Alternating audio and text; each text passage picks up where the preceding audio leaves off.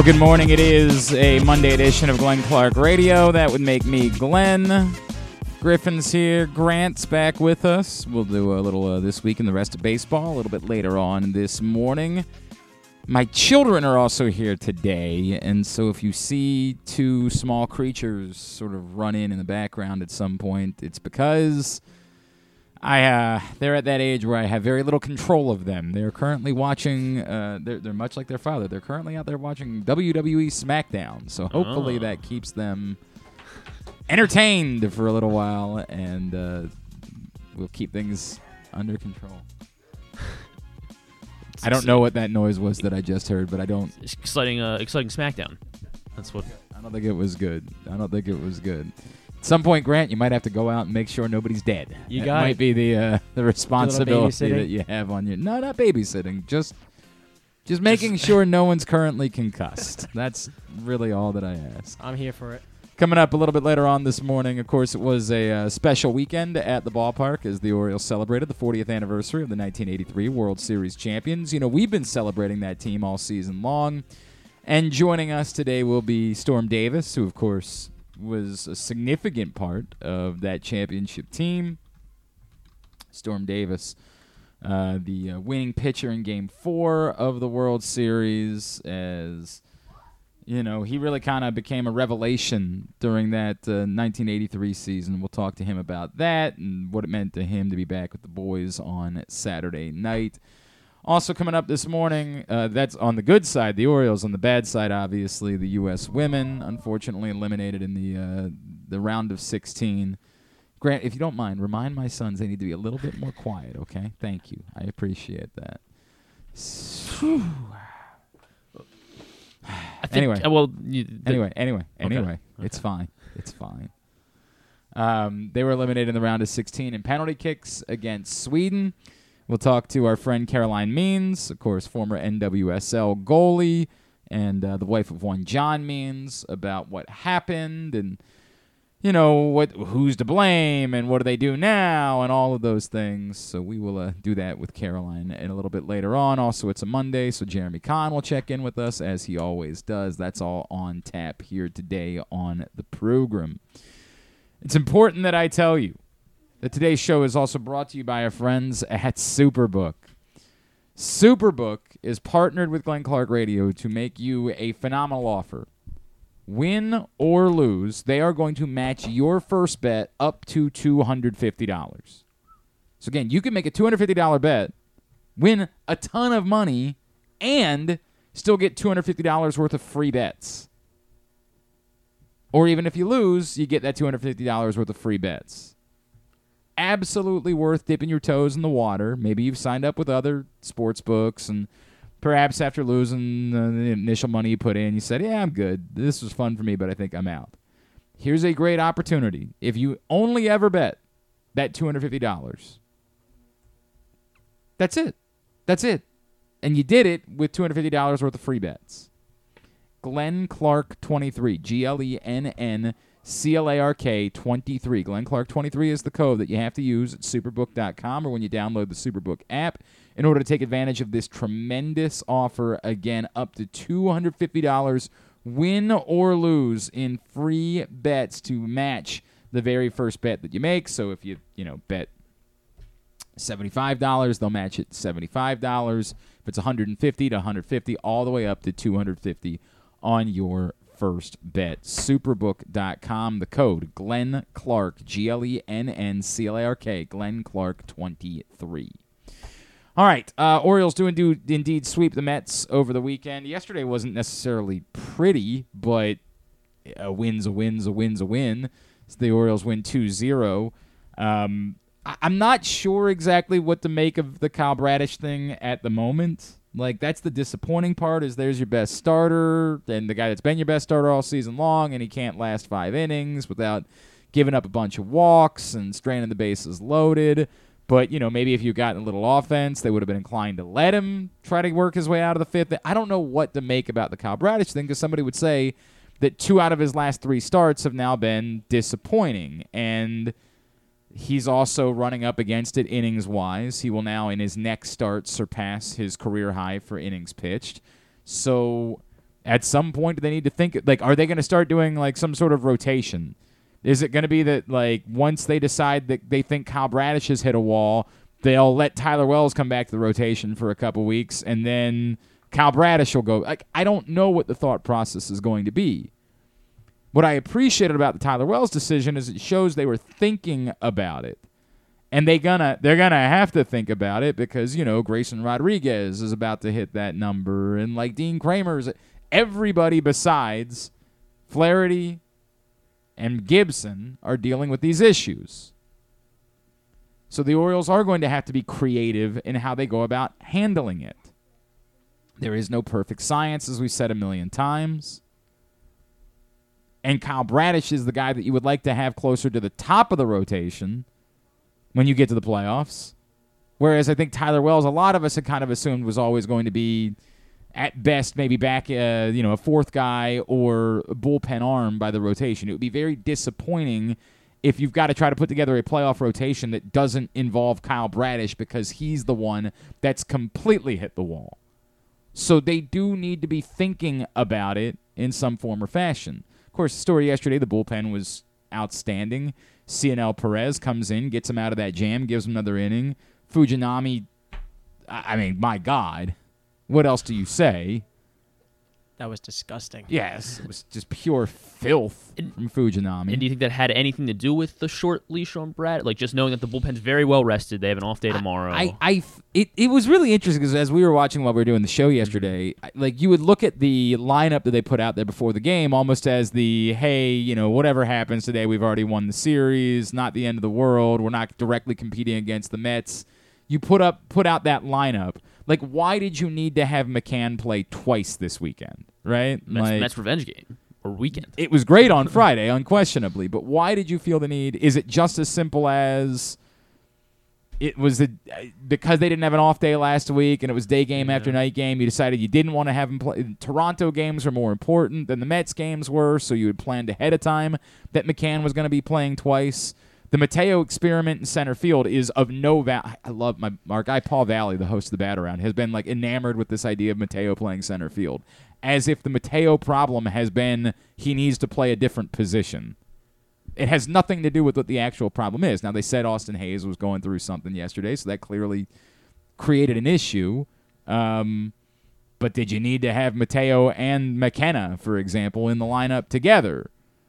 It was just a weird... weird day. And O'Hearn was sitting, and I mean, yes, it was a lefty, but but yeah. we've kind of we've seen O'Hearn hit against lefties a little bit of late, and I, it was all just weird. It was a weird day, and so on paper, you could sort of find yourself saying, "Hey, this is just their kind of punt lineup. Like they're we've again we've already won the series. It's the Mets." And so then I was actually a little surprised based on the lineup they put out there when they did go get Kyle Bradish in the fifth inning. And it almost felt like it was more about protecting Kyle Bradish than it was about, you know, the, the game circumstance. It was it felt like they didn't want to have Kyle Bradish have the taste in his mouth of two out of three bad starts while he's grinding, almost like, let's not go through this. We know we got an innings problem with Bradish. Let's go get him now. To your point, yes, it obviously helps they had a rested bullpen and that they knew they had a day off today coming, so they didn't need to protect anyone for today.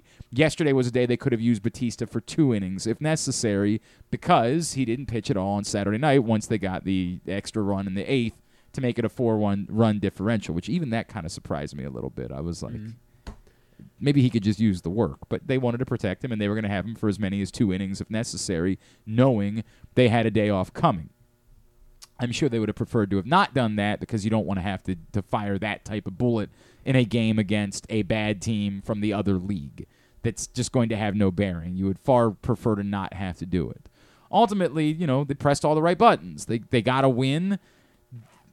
They, Thankfully, the bullpen was firing on all cylinders, was, and let's be fair, the Mets stink. And like, so it's nice that we know Buck Showalter's allegiances still lie here, right, not pinch hitting for D J Storts, yep, making with sure the bases he loaded sticks it against the lefty. His, his guy D J, his guy D J, God love him. Um, yeah. The, by the way, credit like the the the the Mets fan club that like traveled to Baltimore this weekend. Yeah. it wasn't an overwhelming number of Mets fans. It wasn't like a Red Sox or a Yankees thing from the past, but there was this one particular Mets fan club called like the Seven Line Army or something like that. Um, God bless them. They because were because they, they had all of left field, right? Or not like, all, not all of left. They I mean, had a, the they had looked. like two sections of the third base line. Okay. Um, okay. and if if I my team was as disappointing and bad as the Mets was, I would have attempted to bail on this trip some time ago. Like, imagine showing up well, proud Kevin, Kevin Yards, you of know. this. That's fine, but like I would have at least tried to see. Might have been difficult for the rest of the weekend. Saturday, you probably could have dumped your tickets because there was actual demand for tickets. Um, but the rest of the weekend, I would have at least tried to figure out what I could get out of. They said they missed James McCann. They wanted to see their boy That's James right. McCann. That's right. They wanted to see McCann. I, and they wanted to honor Mets legend Eddie Murray on Saturday. Yes. Oh, yeah. Of course. Um, God bless him. Again, yes. I, it would be a very difficult thing. I, I Look, I have traveled to watch bad baseball before. I have done it. I was there for what was supposed to be Cal Ripken's final game at Yankee Stadium that ended up not being that because of uh, nine eleven and the games being moved back. So I, I spent all this money on a ticket to what was supposed to be the final game of the season at Yankee Stadium. I was a college freshman. I did not have one hundred dollars to spend on a baseball ticket, but I wanted to be there for Cal Ripken's final game. It was important to me. And then nine eleven occurred, and they moved all the baseball games from that week to the end of the season, and now the game that I had just spent one hundred dollars on was nothing, was Man. irrelevant. And you couldn't resell the tickets because nobody wanted the tickets at that point. Like yeah. Much like I didn't want them, no one else wanted them. So my cho- choices were one hundred dollars and nothing, like just eat it and stay home, or go up and see Yankee Stadium. And that's what I decided to do. It was actually the only time I ever visited the old Yankee Stadium was for that game. It was a dump. What a terrible... It's the thing that you're not supposed to say about these like historic stadiums, but like that place was trash. How It was awful. I mean, just an atrocious place to watch a baseball game. Uh, you can understand why, despite all the history, they tried to... Nobody wants to say this. They should have done that with Fenway Park at some point. Like, they're not pleasant places to watch baseball games. People just decide, you know, history, history, history. This is so scary important that we don't care. We don't care if we're getting kicked in the nuts the entire time. It's awesome. We love the the the, the right to get kicked in the nuts. It's stupid. It's a bad place. Anyway, it's, yeah. it's me okay. way off the point. Fenway's completely unnecessary. I mean, no, Fenway's a dump. It is unpleasant. There is not enough room. I, the, there is no room to move in the concourse. There is no room at your seats. The seats are too small. The angles don't all make sense. They don't all actually face. Look, th- that's a problem at a lot of places. They they don't figure out the angles. Like, even down the third base line at Camden Yards, yeah. I, I don't I've want done it. The, I have no interest in sitting at the third base line at Camden Yards because it's terrible. Trust me. I understand it doesn't just exist. Great view of the Jumbotron, you know. That's true. You do have that. It is a problem that exists throughout baseball, like where you're this the angle of the field goes a certain way, so you feel like the seats have to go the same way, but that don't make sense because now you got to like twist and contort your body and have the uh, armrest jamming into your side in order to be able to face home plate. It's just stupid. But again, we're completely beside the point. I enjoyed Fenway. I mean, you I was, can enjoy I was, whatever I was in middle you want to enjoy. The last it's time I was a there, dump. But... It's a dump. That's what it is. But it's their dump, and they're very proud of their dump. God bless them, right? And it's a historic dump, so they've got that going for them. Moral of the story was that I've been there. I've been in those Mets fans' shoes, so God bless them also for coming down and uh, spending their weekend watching their team get their ass kicked when they were already bad. God bless them. Pleasant weekend. No major takeaways for me from the weekend other than like the Bradish thing is concerning. Uh, nice to see Kyle Gibson go seven innings. You're going to need those guys. Gibson and Flaherty are going to need to be horses. They're going to need to be the guys they were like that Gibson was supposed to be when he signed, that you thought you might be able to get from Flaherty when you traded for him. Those two guys have to be the guys that are giving you innings. They can't be the guys that prove to be the problem that make you deplete your bullpen. You need that type of, e- of effort from those two dudes. They've got to come through for you. Um... I, It's it doesn't even necessarily have to be brilliant. I didn't even think that Kyle Gibson was brilliant. He wasn't on Saturday night, right? Like, he just battled. And that's the biggest thing. Battle. Give the team a chance. Obviously, it helps the Mets are bad.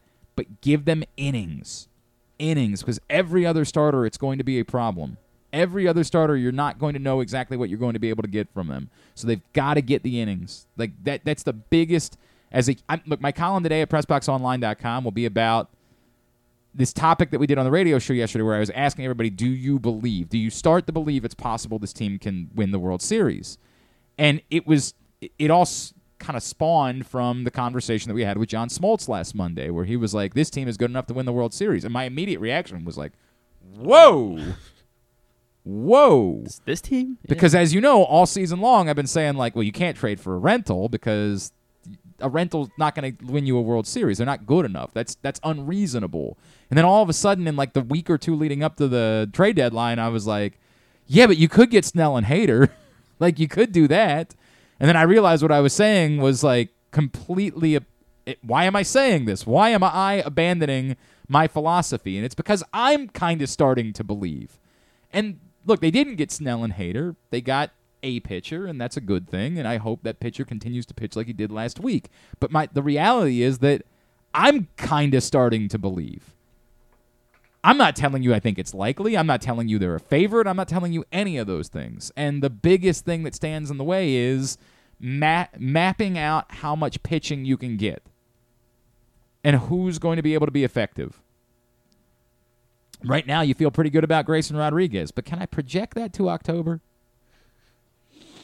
Not I yet. I don't, I don't know. Certainly feel good about Flaherty's first start, but is that the Flaherty you're going to get the rest of the way? An adrenaline, adrenaline, you know, boosted Flaherty, right? right. The Means thing is the complete wild card in all this. And the statement that I made, I don't think there is a map to the Orioles being able to do this, to make a significant run in the playoffs, if it doesn't involve John Means coming back and being some semblance of John Means, which is unfair. It's an unfair standard to have for a guy that you like, who knows if he'll even be able to pitch. It's just my point is, if he doesn't, I don't think you can map your way there. I don't think you can, short of like D L Hall being something, what it would require to make up for that is just, that's the only reasonable way I can see it occurring. But is it impossible? I can't say that anymore. They've won seventy games. They've won seventy baseball games on August seventh. They continue to every... They don't blink. The guy that was their best starting pitcher to start the season has to go down to get reset. Okay. All right. The best player that they had on the team gets hurt twice. Okay. They're all right. They should get a significant boost. It looks like Cedric Mullins. That catch he made on Saturday would certainly suggest that he's not that far away. Perhaps tomorrow night he's back. That should help this baseball team. He might need a couple of weeks to ramp up like he did the last time, unfortunately. That's okay. The standard of what they've been getting in center field is so low that if he can just play good defense, they're going to be able to make up for it. They have re- There's reason for me to believe. I don't. It's no longer crazy to me to talk about the possibility because we're this deep into it. And sure, maybe I'm swept up in the emotions of the scene of all those guys being back as we're about to chat with Storm Davis. Like m- maybe I'm feeling some of the emotion of that scene from Saturday night. And maybe that's hitting me in a certain way. I don't know. one hundred thousand people over back-to-back weekends being in Baltimore. Griffin, are you? You know, okay, thank you. Um, maybe I'm caught up in it. The fact that I went to the game on Saturday, saw an opening day crowd for an August baseball game in Baltimore, something we haven't seen in a very long time.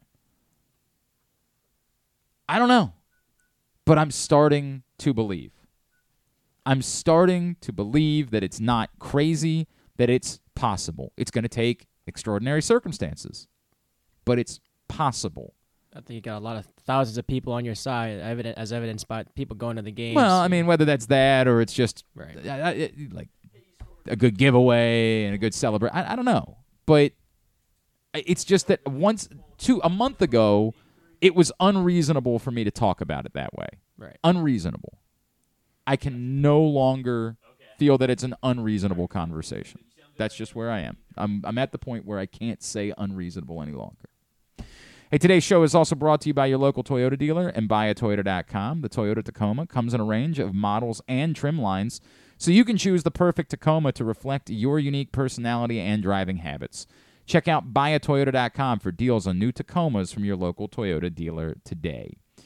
Well, all summer we have been catching up with members of the nineteen eighty-three World Series champion Baltimore Orioles to help celebrate the fortieth anniversary, and what a scene it was on Saturday night as these guys were back and in attendance, and boy, it was just kind of awesome before the game. Joining us now, this man was kind of a revelation in eighty-three. He was outstanding. twenty-nine starts, thirteen and seven with a three point five nine E R A. He is Storm Davis, and he is with us on Glenn Clark Radio. Storm, it's Glenn in Baltimore. It's great to chat with you. Thank you for taking the time for us this morning. Oh, Glenn, it's my pleasure. Anytime I can talk about our teammates and what we were able to do in nineteen eighty-three for our city and for the organization, I'm, I'm happy to do. Well, before we get to that year, can you just take me through Saturday night and this weekend and obviously Friday and what it meant to you to be back around those guys and that atmosphere at Camden Yards, which was just unreal? Uh, you know, frankly, I, it'll probably take me a week to process everything. Uh, it's a, it's a unbelievable how we can be, most of us haven't seen each other in twenty years, how we can pick up on conversations that we've had for almost five decades now. Wow.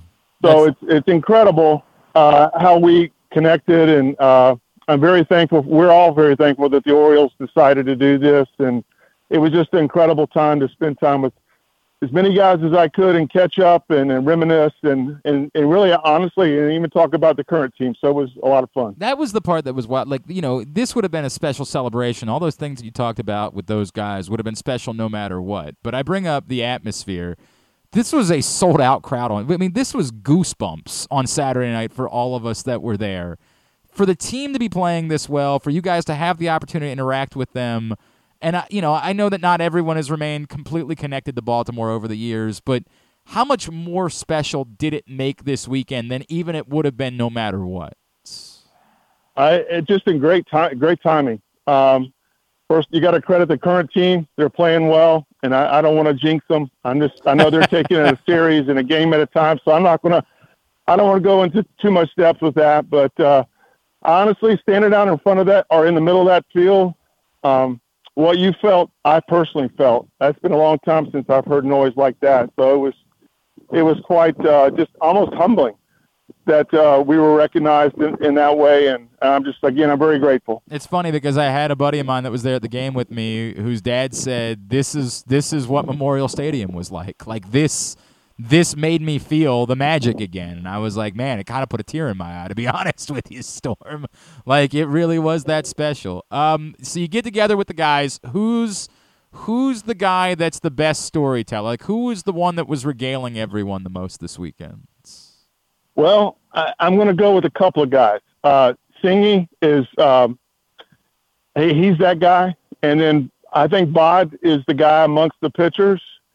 So Mac Bod and myself kind of hung out with Tippy, and uh, I, you know, I'll be honest, we were uh, we talked a little about Flanny and uh, yeah. what he meant to all of us. Yeah.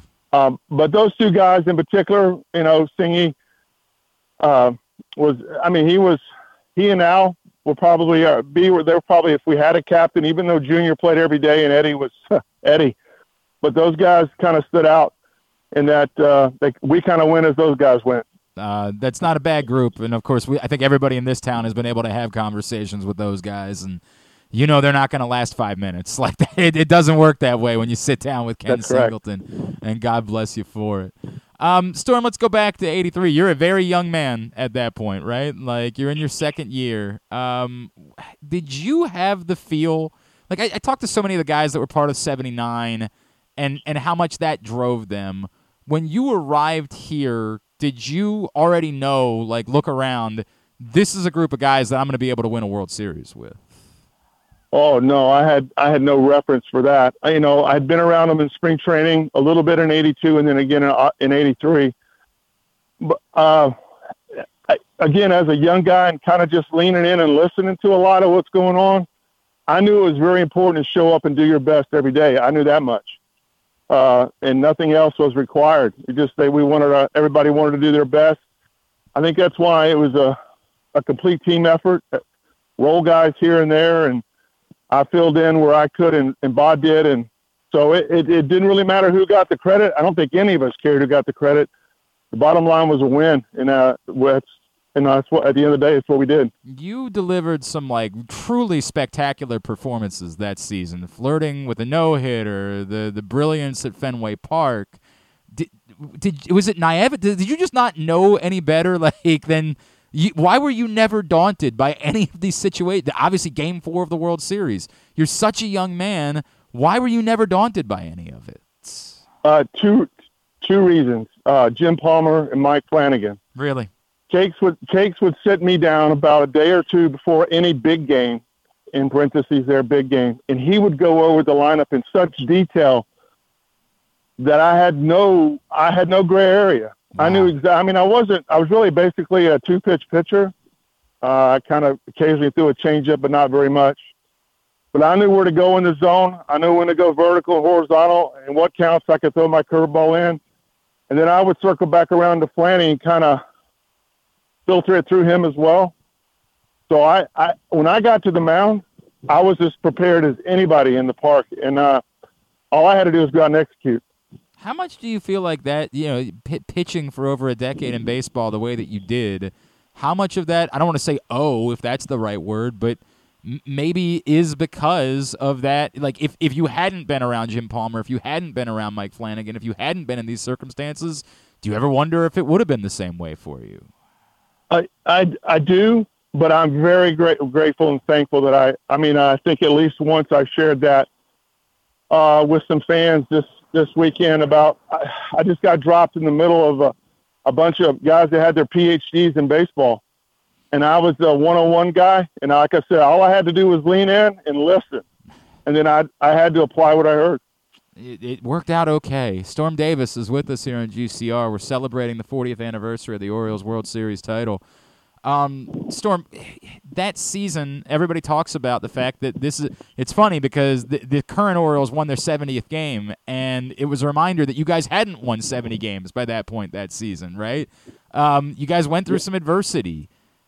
What was it? What was it about that team that two different seven-game losing streaks – other losing streaks that you experienced, that like nothing was too much, and you guys were able to just snap right back out of it? Again, I, I think it goes to leadership. Um, I, I don't think there was a time when anybody looked around and thought that we weren't going to get there at the end. So I, I think that just kind of alleviated any kind of fear of failing or, hey, we're not going to get there, or, you know, we'll get close again. I wasn't a part of the team that won those games in eighty and finished second to the Yankees, but I, I never heard any of that. I mean, it was just kind of a, we were a loose group. We were a prepared group. Uh, so, again, all we needed to go out and do was take it a game at a time. And I know that's cliche, but that's what we did better than most. What, you know, who is the guy that maybe doesn't get enough credit, Storm? Like, who's the guy that, like, their role on that team maybe isn't celebrated the way that, like, forty years later you say, we don't win the World Series if not for this person? Uh... I'm going to go with Rich Dauer. Really? Uh, yeah. Uh, Richie, I can still hear him from the mound, uh, kind of talking with Eddie and, and, and Junior about moving around and where to be and all that stuff. So I, I, Richie didn't exceed, obviously seek the spotlight. And, you know, we had, like I said, we had Hall of Famers in our team. But Richie was, he was the guy. I mean, he, he wasn't gifted with a lot of physical gifts, but he knew how to play the game. And uh, a lot of it uh, goes back to him kind of in the margin, so to speak, talking with the other infielders and even some of the pitchers and how he was going to play defensively and what we were going to do and how we were going to pitch certain guys. And obviously we're thinking about Rich right now. It was such a shame that he wasn't able to be in, and we know what he's going through. And uh, yeah. A special human being, clearly. A very, yeah. very yeah. special human being. Um, there's something that you said during the press conference on Friday that jumped out at me, Storm, which is that you guys kind of like you, you didn't think you weren't thinking about the World Series as the season went on. As you said, you just took it a game at a time. Um, how how important do you feel like, you know, you reference what this team is trying to do right now, that that they're able to just live in the moment, that they're able to just sort of play games and not have to deal with like that burden of, hey, it's World Series or bust? Right. I, I think in the current team, and I'm, I know Brandon a little bit because he is one of the guys that hired me when I worked for the Cubs. There couldn't be a better man in charge. So I think a lot of times with young baseball teams, they can assume the manager's personality to an extent and think of everything that Brandon is. I, I mean, I know a little bit about the man, and the baseball guy is off the charts. Uh, so with us, it just referenced to singing, uh, Eddie, Dipper, and all the other guys that assume that leadership role. And like I said, all we had to do as young guys is to kind of get in the in the draft and go on to our job when we needed to do it. Um, you, you know, tell me about, like, did, did you give get a sense for, because I, I try to talk about this all the way, knowing you what you've known about Brandon and his interactions with players, do you have a sense for, like, how much credit he deserves for this culture that exists right now in Baltimore? Uh, I, I, I think, I know he would deflect it. But years ago, uh, when I, we were both with the Cubs, I had the B team. I was with the B team in spring training. He was technically the manager for that game, and I was his pitching coach. And I remember just saying to myself, and I, I'm honestly, I, I don't remember if I did or didn't, but I, rem, I might have said it out loud. I said, man, you're one day, that this is a big league manager. Wow. I mean, he was able to process stuff, his communication skills, and it's not so much what you say, it's when you say it. And that's what separates, I think, a lot of big league managers from kind of being like everyone else and being a little different. And that's where he his category is that. I think he knows when to go in and approach somebody. I think if you're not playing hard or doing what he knows you think you can do, I'm sure he gets in there a little bit. But more or less, he just backs off and lets them play, and I, I couldn't ask for a better guy to play for. Man, you can tell. You can tell. It's a really, really special thing. Um, Storm, what all did you keep? What all do you still have in your life from nineteen eighty? Do you have anything from Game four? Do you have anything from the night you guys won? Like, do, do you still have anything in your life from nineteen eighty-three?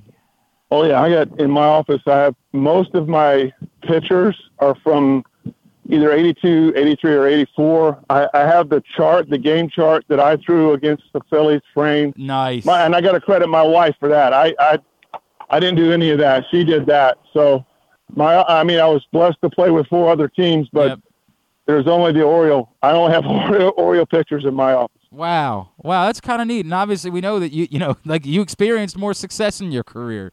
So it's really cool that that means so much to you. And, like, can I ask, as you're back around these guys, like, has your perspective of, of this changed at all? Like, I, I don't know, you know, when, when you're twenty-one years old, are you thinking to yourself, hey, I'm going to win one hundred of these things, right? Like, that's all I'm ever going to do. Has, has your perspective of the team and the accomplishment and what it's meant to you, has it changed at all for you over the course of four decades? It, it has, and, and I'm going to look through the lens of the eighty-eight and eighty-nine teams I was a part of in Oakland. Yeah. When we got we got to them, we got, I lost one, one, one. And I remember after the second one, we beat the Giants. I looked back to the eighty-three team, and now we were a different kind of team in Oakland as a compared to our eighty-three team in Baltimore. But I tell you what, the climb to the mountain or getting on top of the mountain, if you're a player and or a team and you're not thinking about where you're going but what you're doing that particular day, like we talked about earlier, then I, you you can be really good, particularly in a game with so much failure. Um, knowing how to deal with it in the adversity and such.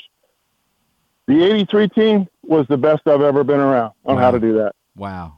Wow. I, I, it's a special group of guys. I, Storm Davis, I can't – I guess I, the question I should ask, what are you up to these days? What's what's life look like well, for Storm Davis? Well, I uh, I help a little bit at a local high school baseball. Uh, I wouldn't even consider myself the pitching coach. Okay. I just I just go up there. I literally, it's a mile away. We have some really good young pitchers that kind of watch and uh, just pass it on to the next generation. I think what I've been gifted by God, I, I just want to take what I've learned from all the greats that I learned from and pass it on to somebody else. That's awesome. That's awesome. Storm Davis, I can't, this is, this, this Saturday night is going to be a, a core memory for me. I'm, uh, I'm a forty year old man. So I was, uh, you know, a, an itty baby when you guys won that World Series, but man, that was a special night and um, a special atmosphere, and it was such a cool thing to have you guys back in here in the midst of what this team is doing right now. Um, I, I don't know what else there is to say other than thank you for uh, memories that you gave baseball fans throughout this region, and it was great to catch up with you this morning. Thank you so much for spending a couple of minutes with us. Uh, you're certainly you're welcome at any time. That's Storm Davis, of course, um, second-year pitcher for the nineteen eighty-three Orioles, who came through big time, time and time again that season for that team. Um, you know, it was funny because they actually introduced Jim Palmer last on Saturday, which is weird because I think anybody that knows would say Jim Palmer was not a terribly significant part of the eighty-three World Series team. Now, the point that was made, you know, like he became the first ever pitcher to win World Series games in three different decades, which is cool because he won one of those games in relief. But, like, the pitching was Boddicker, McGregor, and Storm Davis. Like, that that was how they pitched their way to a World Series title. Um, so it was cool they actually had those guys come out together. They actually had my, – my kids are thinking they can play on the furniture now. Just saw that out of the corner of my eye. I don't know what I don't know what happened to wrestling. I don't know what happened to that. But what are you talking about? They're doing the real. Yeah, now they they they watched it and they want to. This is a nightmare. This is a nightmare. I'm gonna need to take a break and go deal with this problem. Griffin, you want to tell everybody about what's coming up at Live Casino? Yeah, oh, sure. Man, Live Casino and Hotel. Yeah, I want to tell everybody about the new member program. We're all about more yes, so sign up for Live Casino and Hotel Maryland Rewards today and earn up to fifty dollars. Take a spin with free slot play or join the action with direct bet or indulge in your favorite dining experience with comps. All new members will receive a free tote bag as well. For more information, go to maryland dot live casino hotel dot com. That's maryland dot live casino hotel dot com. At Arundel Mills, must be twenty-one. Please play responsibly. For help, visit m d gambling help dot org or call one eight hundred gambler. All right, when we come back in, we will catch up with Caroline Means. Obviously, it was the, the good news this weekend was the Orioles. The bad news was the soccer. We will talk about that, what happened exactly. We'll try to get to the bottom of it with our friend Caroline Means next here on G C R. You feel that? That's the sound of football coming back, and now's the time to place your preseason bets with Superbook Sports. Superbook is the most trusted name in Vegas, and now you can use my promo code Glenn Clark twenty-three to score up to two hundred fifty dollars with their first bet bonus. Win or lose, they'll match your first bet up to two hundred fifty dollars with the promo code Glenn Clark twenty-three, all one word, no spaces, two N's in Glenn. Don't miss out this football season. Win some money with Superbook Sports and that promo code Glenn Clark twenty-three. Visit superbook dot com for terms and conditions. Gambling problem? Call one eight hundred gambler. Another exciting weekend of affordable family fun at Prince George's Stadium with the Bowie Bay Sox. It's the return of Grateful Dead Night on Friday the eighteenth. A special t-shirt package is available. Back-to-back fireworks carry on to Saturday the nineteenth with our Baytoberfest. Get some beer specials while you enjoy the game. And get here early on Sunday for a pregame Meet the Team autograph session. Get your tickets now by calling three oh one, eight oh five, six thousand or anytime online at bay sox dot com. The Bowie Bay Sox. Let us be your nine-inning vacation. I'm Michael Giangrandy, president of A J Michaels, your carrier energy expert for forty-four years. Save money, energy, and make your home more comfortable and virus-free. Find us at a j michaels dot com. That's a j michaels dot com. That first sip. That first bite. Mmm. Start your day off right with a delicious breakfast at Royal Farms. Choose from a fantastic selection of fresh Royal Farms breakfast sandwiches and top it off with a rich hot cup of the freshest coffee in the world. At Royal Farms, breakfast is available day and night. It's the freshest breakfast in the world. Real fresh, real fast. Royal Farms.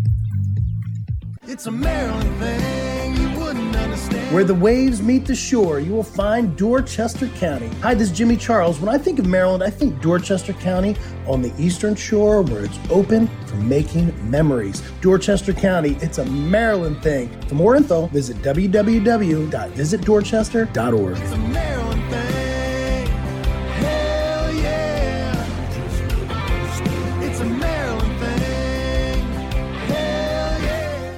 Picking a restaurant to try for the first time? Let's look at the Costas Inn. Here's a few checklist items. Quality of the food, check. Quality of service, check. Does restaurant have plenty of free parking? Check. And finally, does restaurant have delicious steamed crabs, crab cakes, crab soup, and specials galore? Check, check, check. Costas Inn, forty-one hundred North Point Boulevard. They check all the boxes.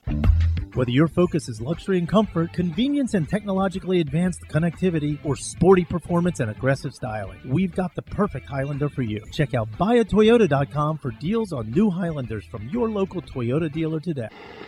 If you miss anything on the show, don't forget that you can watch full episodes at youtube.com slash pressbox online, and you can download podcasts on Apple, iTunes, Amazon, and Grindr. Wait, did I say Grindr? I don't think that you would find it on Grindr. Not that I know it's on Grindr or anything, I swear. On second thought, you know what? I don't care what you think. Here's Glenn. All right, back in here on G C R as we continue along on a Monday edition of the program. Orioles are off tonight before they open up a three-game set against the Astros tomorrow night.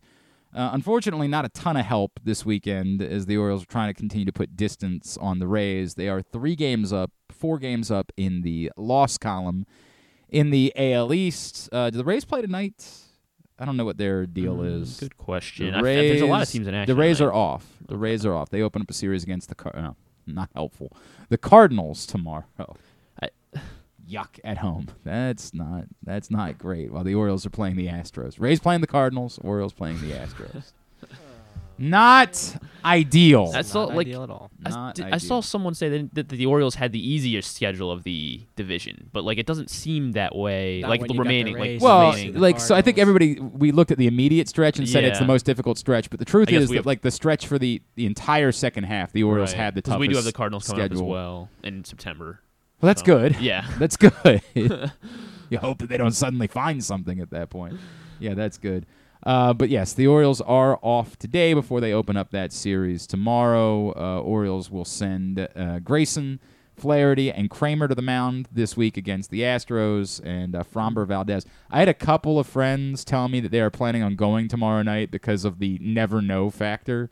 So because Framber Valdez is coming off the no-hitter, like there's still the what if he were to throw back-to-back no-hitters and do the Johnny Vander... There's, of course, Johnny Vandermeer, the only pitcher that's ever done back-to-back no-hitters. So like... go just in case there's this opportunity at history being made. And I said, yeah, that sounds like an idea, but also it would be awful. It would be terrible. So I I have no such interest in being there for that tomorrow. But yeah, Val- Valdez, Javier, and Hunter Brown, the pitchers for the Astros in this series. Uh, we also now know that there will be no reunion between the Ravens and Justin Houston. Justin Houston signs with the Panthers. And it's it's a little odd between that and Calais Campbell. Like the Calais Campbell thing at the time, you kind of thought was like, a, if you're Calais Campbell and you don't know that Lamar Jackson's going to be back, why would you be here? But then you saw it was Atlanta, and you said to yourself, well, you have no chance of winning anything in Atlanta, so why wouldn't you have waited it out? Which now makes you wonder if this was like kind of the Ravens purposely saying, we are going to get younger in the front seven. That's just the way it's going to be. We're we are going to prioritize youth, speed, whatever it is. We are hell-bent on getting younger. There is still the possibility of Kyle Van Noy. Um, there's been a lot of smoke about that as the Ravens try to look for maybe some depth. I, okay. I, I'm not I'm not going to pretend to be brokenhearted about Justin Houston. Good guy. We enjoyed having him out on the Tyus Bowser show last year, and at the beginning of the season, he was a revelation, right? Like for the first, even what was it, eight weeks yeah, of the season, yeah. he was a monster. He was having the type of like at one point we sat down to do our um, Mo Gabba Sports Person of the Year conversation last year, and at one point I said, "Look, I know this is crazy, but like the numbers that Justin Houston is putting up right now, if somehow that were to continue, we're talking about Defensive Player of the Year. Like it's nuts what he's doing." But obviously, that was not even close to the case, as Justin Houston kind of seemed to hit a wall. And I don't know if the, the Ravens sort of internally said, yeah, we just think that's it. Like, we just think that it's over. Um, for the total, for the totality of the year, it would be easy to say he was very productive and very helpful, but it was kind of a tale of two seasons in that process. So I, I'm not... Uh, Yeah, had all of his sacks in the first ten weeks. Week nine. Week nine, he had a two-and-a-half sack game. So one, two, four. In the first five games he played, because he also missed three games last year. The first five games he played, he had six-and-a-half, eight-and-a-half sacks. And then in the last one, two, three, four, five, six, seven, eight, eight games that he played, he had one total sack. He did have a sack in the playoff game as well. Um, I get it, given the questions that we have about Ajabo and Owe, and given the familiarity with Justin Houston, it would have made a lot of sense. But it really does come off as the Ravens saying, we are going to prioritize getting younger up front. We want to be a younger team in the defensive front, and we'll see how that works out. And maybe we'll look back and say, that was silly. Probably could have used some veteran experience. And if Justin Houston is productive in Carolina, we will think about that a little bit. But it will not be a reunion in Baltimore for Justin Houston. All right, so the good news this weekend was the Birds. The bad news, unfortunately, uh, U S women out of the World Cup. And uh, I was up yesterday morning because it was my morning to serve down at the Helping Up Mission. And as I was serving, I had the match on, and I was living and dying and getting distracted, and that was my fault. Um, but in P Ks, the U S eliminated by Sweden. Joining us now to uh, talk about that, what happened, and now who's going to win the World Cup. She is our friend Caroline Means, former N W S L goalie, and she's back with us here on G C R. Caroline, it's Glenn. It's good to talk to you, but I wasn't expecting to have this conversation with you at this point. I can tell you that I was not expecting this conversation quite yet either. So um, if that makes two of us. Then. How do you, how, I guess if like if we add, it's not just yesterday, right? Because the argument is that yesterday was probably about as well as we had seen them play throughout the course of the tournament for stretches of that match. But how do you best define what happened in total over the course of these last three matches and why this team wasn't more capable of scoring goals? And sometimes I know this is a sport where there's a lot of bad luck, and I thought certainly yesterday in moments there was bad luck, but I don't know, one total goal over three matches for one of the best teams in the world, I don't think it can all be about luck. I think you have hit some very good points.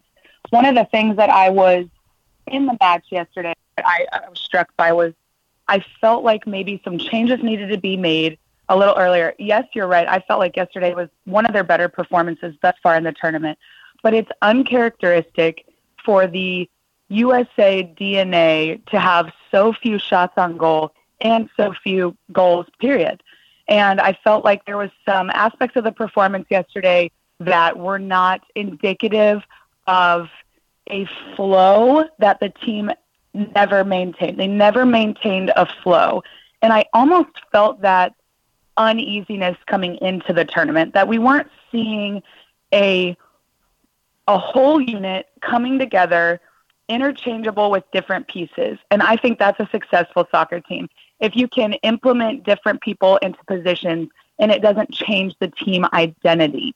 And I felt like this team was still clawing to find who they're, who they were, what they were going to move like or in this tournament. And, and they just didn't ever get their footing.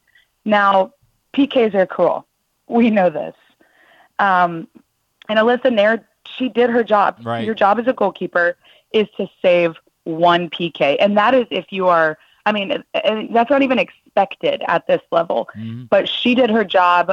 And as a field player, you absolutely have to put away your P K. It's it's really a game of who's going to mess up, who's going to lose their nerve, who's going to let the moment be too big for them. And unfortunately, the U S were on the wrong end of that. So what you just said there, I, I wonder, it, like it felt to me almost like I was watching a team that was burdened at times. That like mm. the burden of the expectations, the burden of, you know, being the two-time defending world champs and, um, you know, whatever, you know, burden they carry for the, the targets that, that, that, you know, some of them have because there's a portion of the country that doesn't like their their politics or whatever it is. And I, in watching the P Ks yesterday, and three P Ks that aren't even on frame, and maybe it's just the burden of the, the struggles of the two matches beforehand, right? Like, I, did you feel any of that where, like, maybe there was a, some sort of pressure that was on them? Because to your point, like, it's one thing if you face a goalie and that goalie is just making spectacular saves, but to have three P Ks out of six not be on frame, that's that's almost unheard of for a team of this magnitude. It's absolutely unheard of for the national team. And when I say national team, I'm obviously speaking for our U S women. It is uncharacteristic because traditionally this team has been known for having nerves of steel. And when you speak about the burden, I think that there it was a smaller percentage of this team who are were the women who were a part of the last couple World Cups. They're the women who are a strong force for moving forward, for equal pay, for more mm-hmm. marketing deals, for more T V deals. These women had, you know, that's not a job of a soccer player. And I think that some of these women were doing more than just being a soccer player. And that is wonderful. That is their calling. That is what they're passionate about. But then there's a bulk of the team who are that younger generation who are coming in now, knowing through their adolescent years that this is a job that they can do, that can sustain their life. And I think that you have two very different generations playing together. And I'm not saying that didn't allow a cohesiveness, but I think that it can be difficult to just level with one another and create an identity. And and I mm. think that I wouldn't say they were distracted. I know we had talked about, they go down there, they're in a bubble. You're not seeing friends and family. You've deleted social media. You're in the hotel. You're meeting with your team, eating with your team, everything. I think that I just keep coming back to it. The cohesiveness wasn't there.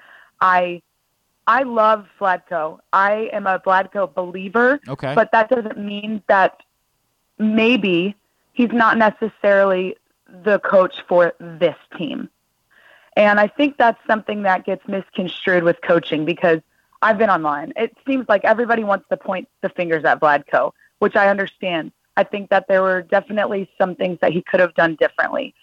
However, I'm not sure what this team is going to look like moving forward. You have Julie Ertz saying she potentially just played her last game. Yeah, yeah. And she and Naomi had incredible chemistry on the back line. Um, Alyssa Nair is no spring chicken either. That's going to be a huge void to fill if she can't make it another four years. So this team is in a, I think they're in a transition period. And I think that they were in a transition period coming into the World Cup. And I think that's honestly one of the most dangerous places to be. Did, did you sense, you know, we're talking with Caroline Means here on G C R, and I, what you just brought up, I wanted to bring up some of the criticisms of Vlatko. Did you feel like it was an almost impossible needle for him to thread with trying to be respectful to the veterans on this team that have gotten them to two world titles and that have earned this opportunity versus like that, like it, there was almost no way to do all these. I, I know that, for example, there was a lot of criticism that was levied yesterday about putting Megan Rapinoe in when she appeared to be struggling mm-hmm. during the course of the World Cup.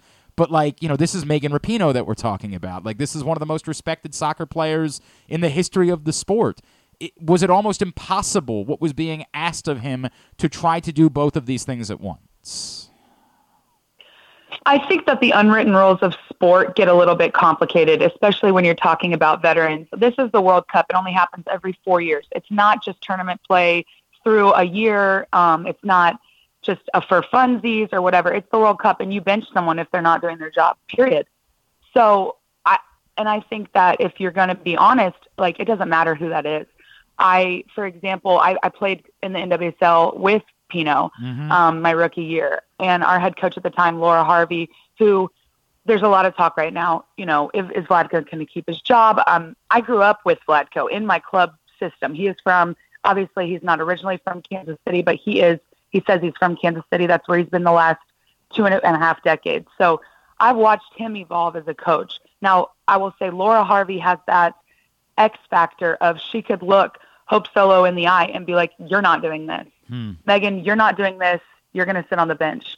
And explaining that it's for the good of the team. It's for the win. It's for the next match. And sometimes if chemistry is just not flowing, then you need to change something. And I would say that he showed that he wasn't confident in himself or in whatever his other option was to make those changes. And ultimately it did hurt them. That's, um, you know, it's it's not an easy thing to do, but to your point, it's something that you have, if you're in that role, you got to be capable and ready to make those moves, and it just didn't seem like he was pushing the right buttons. Um, I think there'll mm-hmm. be a lot of people, you know, Caroline will say something like, it's also proof that the, the, the world has closed the gap, right? And I think there's no doubt that that's part of the story. But it, is your belief, I mean, this is st- we're still talking about the, the team that won the last two World Cups in this situation. Like, is is your thought that, like, if somebody says the era of dominance is over now, what would you say back to that? The era of dominance is not over, because we still are home to the greatest professional women's soccer league in the world, the most competitive women's soccer league in the world, that being the N W S L, a k a the National Women's Soccer League. Mm-hmm. We still have so many people in this country who love and adore our national team, but aren't aware that they might be playing in their backyard. And, and until there's another league that takes over the N W S L, we will always have the strongest national team, in my opinion, because we have that match play all year. These girls go back to extremely competitive environments. And you speak about closing the gap. More and more international players are flocking to the N W S L because they are also aware of that. Um, you talk about kind of like the polarizing politics side of this. This has spurred something in other countries where these other national teams are asking for more, and a lot of them are getting it. And I think that's also why they're closing the gap. You talk about equal pay. That's happening in other countries. Um, I forget what team it is, uh, but they're, I think it was actually Brazil. They made more money on jersey sales than the men have the last couple World wow. Cups. So it's just, it's it's not men versus women. It's just sports versus sports. And and I think that the United States of America is obviously one of the best places to play a sport due to so many factors, due to, one, women are now getting way more opportunities than, than you may get in other countries. And two, you have so much freedom here. These other players from other countries are free here to do things they might not be able to, to say things they might not be able to, to make the money that they wouldn't be able to in their other countries. And it's opening their eyes to what they can ask for. Marta delivered a beautiful post-game speech mm-hmm. about how, you know, their country wants renewal on this national team. They want new life. They want they want to win again. You know, they they breathe football over there, and soccer over here is just one of our many options. But because of just the country that we live in, we continue to dominate. We continue to excel because of the the abundance of opportunity. So the gap is closing, except the United States are still, I just, I wholeheartedly believe we have the best female athletes, and the best um, ownership is starting to come out of the woodwork as well, as you see with yeah. uh, the H B O documentary for the L A team. Yep. Yep. Angel City. Absolutely. I, and, and, and prominent people stepping up and saying, we want to get behind this. And I, I think it's, it's, it can only be a good thing. Um, Caroline, and it's not charity work. They're right, making money. Right. Correct. Exactly right. They're doing it because they say this is a winner. Um, they're doing it because they want to support women's soccer, but they're making a lot of money. Right, it's not a charity case anymore. Right. Eli Manning, Eli Manning didn't invest in Gotham, you know, for his, just because he's got a daughter. He did it because he's going to make some post football money. It's, it's, you know, it's on the rise. No, these are not people that are in the business of giving money away. I mean, again, for outright no. charity, I, I understand, but like, they're not in the business of get of going into business endeavors that are losers. That's not the type of thing that they have interest in at all. Um, I, I guess the question now, look, I know that England's the favorite at this point, but I, I'm very impressed by Japan, uh, for example. Uh, to you, who wins the World Cup now?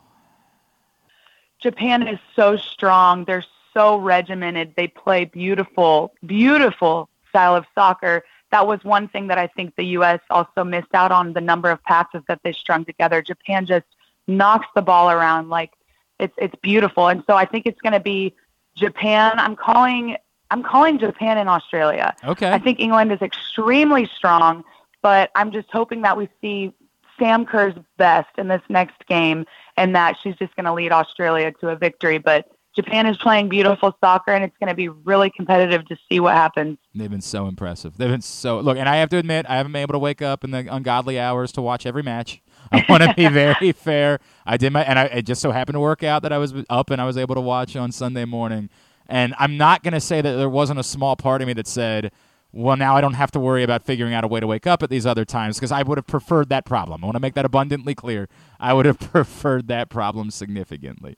Um, Caroline, I, I, you know, hopefully we will be uh, talking again here in a couple weeks, and we'll be talking about a wonderful World Cup final, and we will be doing that.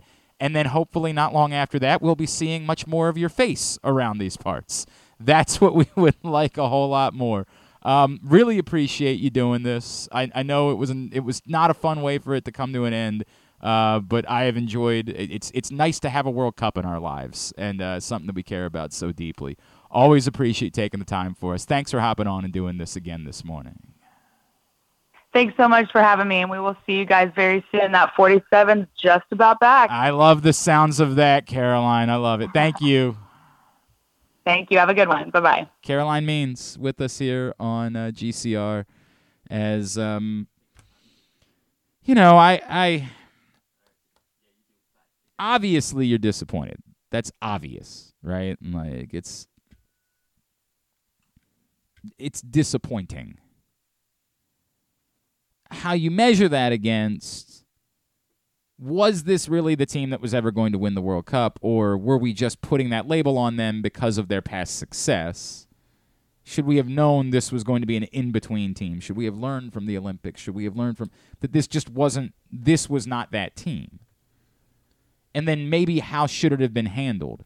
Remember, um, oh God, the, what would, what year would that have been? What which World Cup would it have been where they left Landon Donovan at home and everybody was all worked up? And it was like a purposefully younger team. So the Landon Donovan World Cup would have been the uh, twenty ten, right? World Cup would have been the one yeah, where he scored yeah, the... So, I guess it, so it had to have been twenty fourteen, right? That he was left off. Because twenty eighteen they didn't go. Yeah. Um, it's easier to do when you're not talking about someone who's won you two World Cups. And there was still, even still, that decision was harshly yeah. criticized, right? But the idea was we've got to be, we've got to get younger. The difference is not going to be Landon Donovan whether we win a World Cup, because we ain't winning a World Cup. So the decision became far more difficult for this group because these are the players, some of these are players that help you won the last two World Cups. Uh, the easiest thing for us to say is Megan Rapinoe wasn't up for it. She just didn't have it.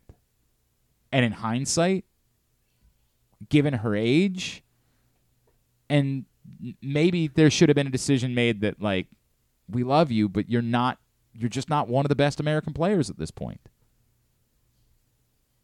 But it's harder to do that to one of the greatest players in the history of the sport. And someone who, again, led you, I mean, literally led you to the last World Cup title and was a significant part of the last two World Cup titles. So what is the line there? I don't know. It's not an easy answer. I, um... It's a, it's a huge bummer, and that's all I'm going to say about it. It's a huge bummer because this is U S women's soccer, and you... feel like you have the right to win. I mean, this is mm. and, and they had a lot of chances. That's the they had a lot of chances, but they never like it. Yesterday was the first time that they even felt like they were playing the type of soccer that might be necessary in order to win. And that's if you establish that we think Sweden is really good. Um, I think that I don't even know that yesterday's effort would have given you the opportunity to beat Japan or England or Australia. Mm-hmm. You know, is is it more difficult for an American team to play a World Cup when you're playing matches on the other side of the world? I mean, I don't want to make too much of that, but, like, is it interesting that Japan has played really well, and they're not playing on the other side of the world? That Australia is playing really well, and clearly they're not playing on the other side of the world. I don't know. I don't know. Um... I don't know. Forrester wanted us to call him today. Yeah. Do you, uh, you want to do that now? I mean, just see, just buzz him and then tell him that if we do it, we can only do like ten minutes or so. We can't do a you know okay. a whole thing. Like if he just wants to share a thought, I don't. I guess he's at the beach. Does he not live here anymore? Like, does he no longer? He's st- he's still out of town. Well, he's he said he was at the beach. I don't oh, know. That, okay. I don't know where he was last week. I don't know anything. He just said I'm at the beach. You want to call me today? And I was like, well, I don't, I don't know what's going on. That's a Griffin question. I can't handle these things. I'm just I'm just the, the, the yakety yak guy that makes sure that the kids haven't destroyed any of the furniture yet. And boy, do they want to. Boy, are they trying to figure out a way to destroy the furniture. I they're okay. Right now they're okay. Yes. By the way, today's uh, program is brought to you by the print issue of Press Box. We are definitely into final days. Less than ten days available for you to go get this one. Go get it, your neighborhood Royal Farms, any of the hundreds of locations around town where you find Press Box. Read it all, press box online dot com. The celebration of the life and legacy of Tony Siragusa, right there on the cover. Great cover story from Dave Ginsburg, the new print issue of Press Box. All right, we'll get let him uh, share his thoughts on what happened. He is our friend Drew Forrester, drews morning dish dot com. Uh, good morning, pal. Did you, did you, like, move or something? Do you not live here any longer? I'm trying. You know, it's funny you say that. I, as I sit here and look out at the beach, I'm I'm wondering why I don't live here. What beach do you go to when you go to the beach? Down the ocean. Okay, so you go to Ocean City proper. Yeah, we're right near Fenwick. We're okay. a mile from Fenwick. Okay. So we're at the very end. It's where the upscale folks go. Uh, well, you know, not quite as upscale as I. I'm in Bethany, so hmm, hmm, ah. hmm, somebody, somebody, and I'm a member of a country club. If you, uh, if you didn't notice, so uh, look at all those things nice. that I have. Look at all those things that I have going for me. All right, we just talked nah, to. Uh, we just talked we're to. We're down here enjoying ourselves. Ethan's sixteenth birthday today, so we're, oh, happy birthday, Ethan! Get a job. Yeah, we're going.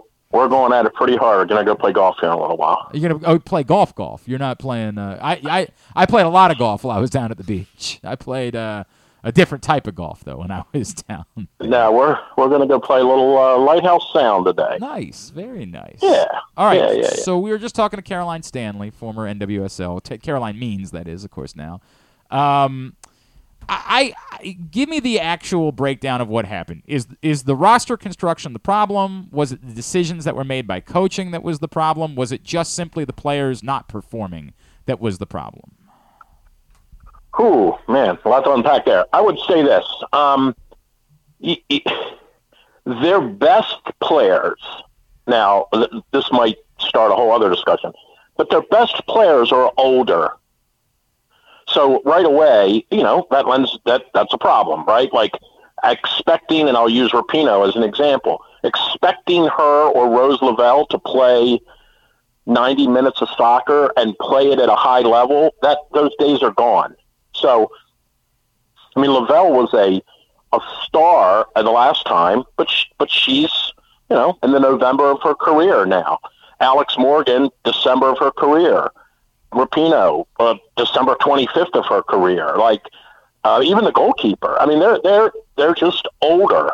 And as much as talent-wise, I think as much as they're still better than eighty percent of the countries, I-, I thought the Netherlands game really showed where they are at at this point. Because yesterday was a little bit of a fluke, if we're being honest. If they play that exact same yeah, game they, they outplayed five Sweden. times, sure. they beat Sweden. They beat them every time except yesterday. Right. So I don't even, I kind of don't count what happened yesterday. Soccer just happened yesterday. Like mm-hmm. they they dominated them and, and, and didn't even particularly play that well in spurts of the game. But when they needed to play well, they did. And yesterday was sort of sort of kind of the way you thought they were going to play. Um. The Netherlands game was more indicative, I think, of what they brought over there. They weren't particularly great against Vietnam. Um, they were lousy against Portugal. Um, but that Netherlands game was the one that this is a, com- a country that's getting better, the Netherlands. They're on the uptick. And, and we're kind of on the downtick a little. And it showed, you know, where where we are, that we these younger players aren't quite ready. Now, that said, I don't know what other people talked about Andonovski's coaching decisions. Like, I don't know what more he could have done. He can't make Rapinoe into a twenty-eight-year-old. Correct. He, he can't. He can't make Rose Lavelle into a twenty-four-year-old. But did he like, have? But he did. But did he have to put her in yesterday? Um, I I, I think of her the same way I kind of thought of Abby Wambach at the end of her career. You, the, the ball, and the, and the funny part is, it did find its way to her twice. Mm-hmm. She, she just didn't finish either one of them. Mm-hmm. The ball finds its way to her because she's a smart player and she knows where to go. And um, despite her age and even a little bit of her size, like she still knows where to move off the ball, where to get into position. She reads the game very well, and she got a couple chances yesterday, and she didn't finish either one of them. Um, but again, I, I would ask the question of like who. Who do you want in there with twenty minutes to go? Yeah, I get it. Right. Do you want her, or do you want, or do you want a twenty-one-year-old or twenty-two-year-old who's a senior in college, who's never really experienced that level of international, you know, pressure? Um, well, but is, thought, is that? Hang on, let me let me go, go back because we're we're bringing up the comparison to like leaving Landon Donovan at home. If you like, is there an argument like? Was this impossible because you can't do this to players that have won two World Cups, right? Like that they, they just earned the right to play for as long as they can. So you're going to have to deal with the fact that that might mean you're not, you're just not as good because you have to do this. Or in roster construction, should they have simply said, we're not going to win the World Cup this year. We better take a younger team with us to try to get them as much experience as possible moving towards four years from now? I think that's a very fair question. I, I don't think they were quite at that stage, but I do think that that's one way to position it. That to, to have said, hey, look, let's just call this like it is. We're we're not going to go there and win the World Cup if we got Alex Morgan and Megan Rapinoe and Rose Neville running around. We're, we're, if we don't have something better than that in, in the in the spotlight positions, we're we're not beating anyone. I don't, I don't think they were at that stage.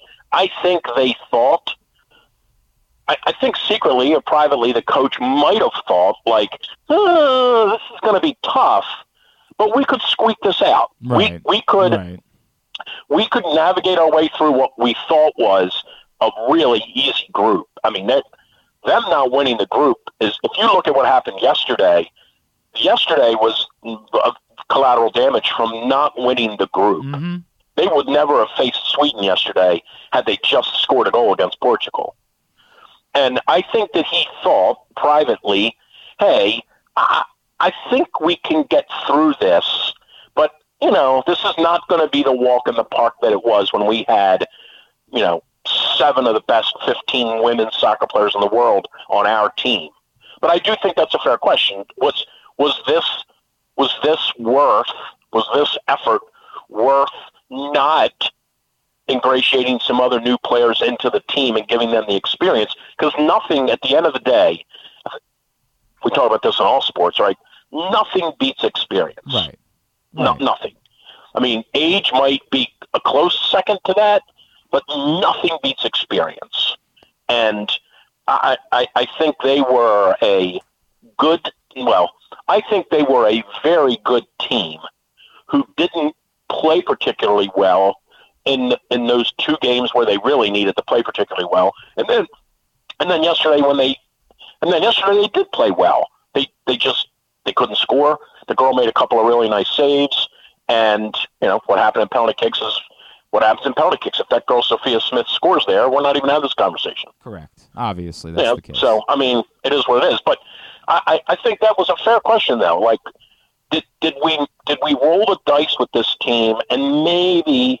Right. We should have just said, hey, we're going to go over there and probably go and go out of the group stage, but we're going to get some girls some experience that they're going to need in twenty-six or, well, sorry, twenty-seven. And, and, and again, as I say that, it's way easier to do that with a Landon Donovan who never, like, you were never going to win a World Cup. Like, you never did it. It's way easier well, that, to do that when right. you, than to do it to players that have delivered you back-to-back world championships.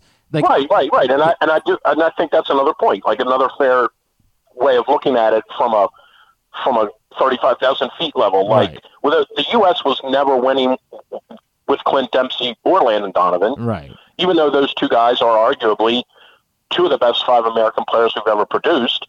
When it came to the World Cup, they both scored some goals, and of course... Yeah, Landon Donovan scored Donovan the greatest goal in big, American big, history, right. Big goal against Algeria, I think it was Algeria. Um, they, they, But you know, they, we were never winning. These yes. girls, um, women, these... these particularly these three, Lavelle, Morgan, and Rapinoe, you you probably would say that they deserve to go out on whatever terms they decide. Right. And it and it might have it might have been one of the differences between them moving on and not moving on. But there were other factors that were involved in that for sure. And you know, other than the goals that the girls scored and uh, Smith scored against Vietnam, I mean, she was pretty much non-existent. And if you were looking, if, I hate to do this, but we always do this, right? If you were looking for a GOAT, it would almost be her because they were really counting on her. And in the beginning, she came through with flying colors, and yep. then after that, kind of disappeared. All right, I, I got to let you go after this, but I, I asked the same question to Caroline. Was this just a, a bad cycle? And, you know, like th- this is still, the U S is the predominant women's soccer program in the world, and they'll get a new group of young players, and it'll continue that way? Or was it proof that the world has as caught up, and that it is no longer a certainty that, that the U S women's soccer will be the dominant program in the world? Well, I think it's probably proof. It's more proof that the world has caught up, because our margin for improvement was minimal. How much, how much better could we get?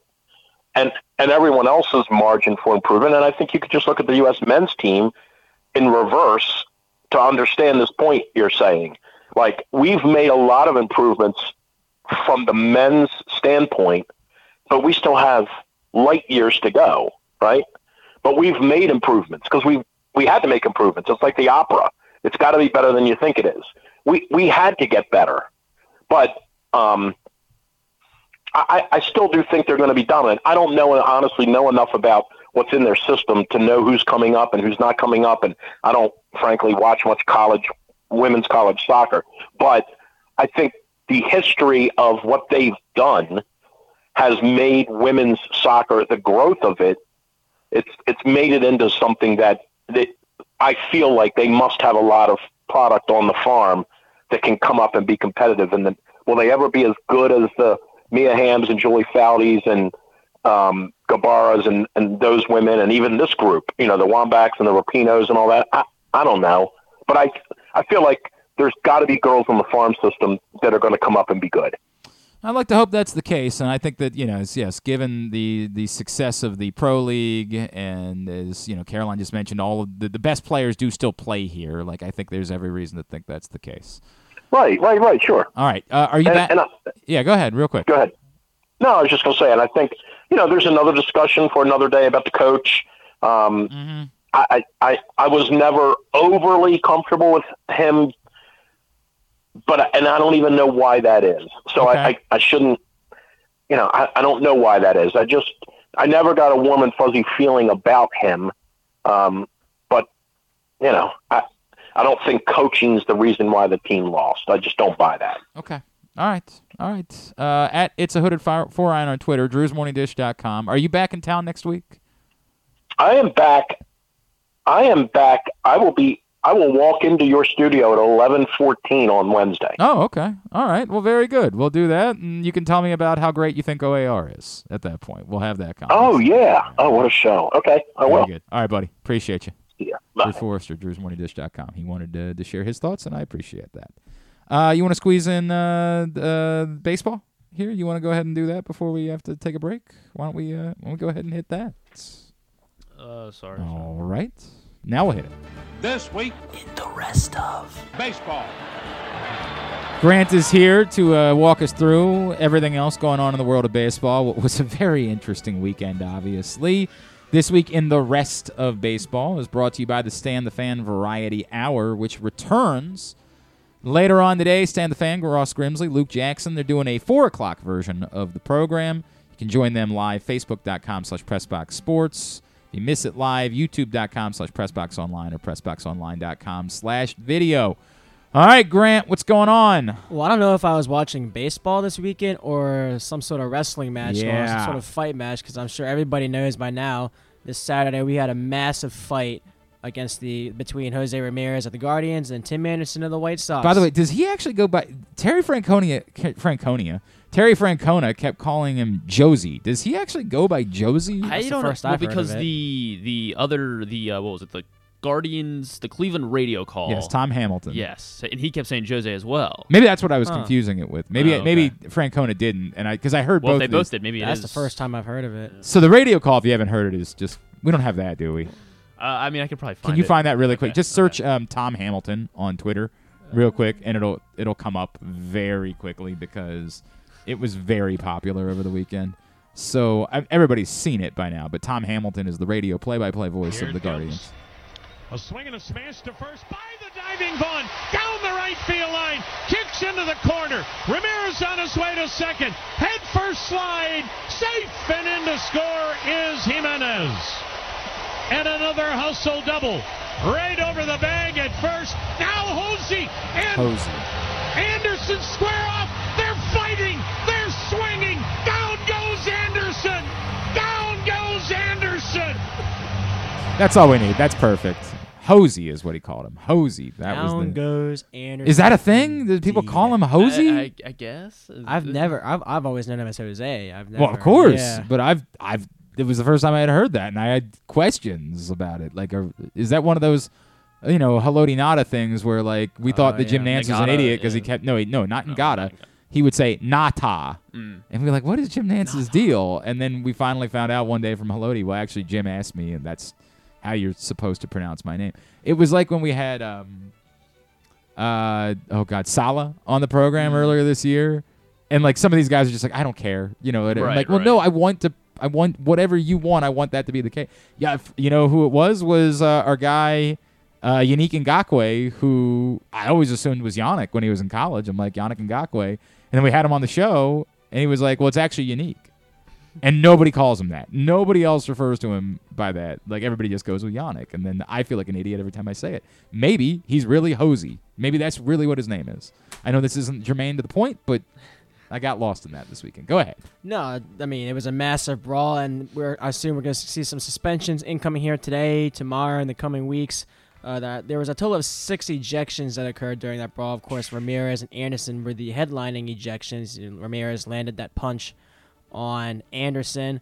Uh, Emmanuel Clase was tossed. Both managers were ejected, and the Guardians' third base coach, Mark Sarbaugh, was also ejected. Uh, but the main thing that came out of this brawl was just Ramirez's comments as to what happened, and uh, there's audio of it too. I think we have um, saying that Tim Anderson's been disrespecting the game for a while. Oh, for God's sakes! Go ahead. After the translation. Ah, bueno, yo entiendo que él no no está respetando el juego. Vino no desde ayer, sino que viene haciendo eso desde hace tiempo y se le ha hablado. O sea, yo mismo le he hablado, le he dicho a él que. Eh, que no puede hacer eso porque que puede lesionar a los muchachos. Aquí todo el mundo anda atrás de un futuro, eh, tiene familia, tú sabes, a quién mantener y todo.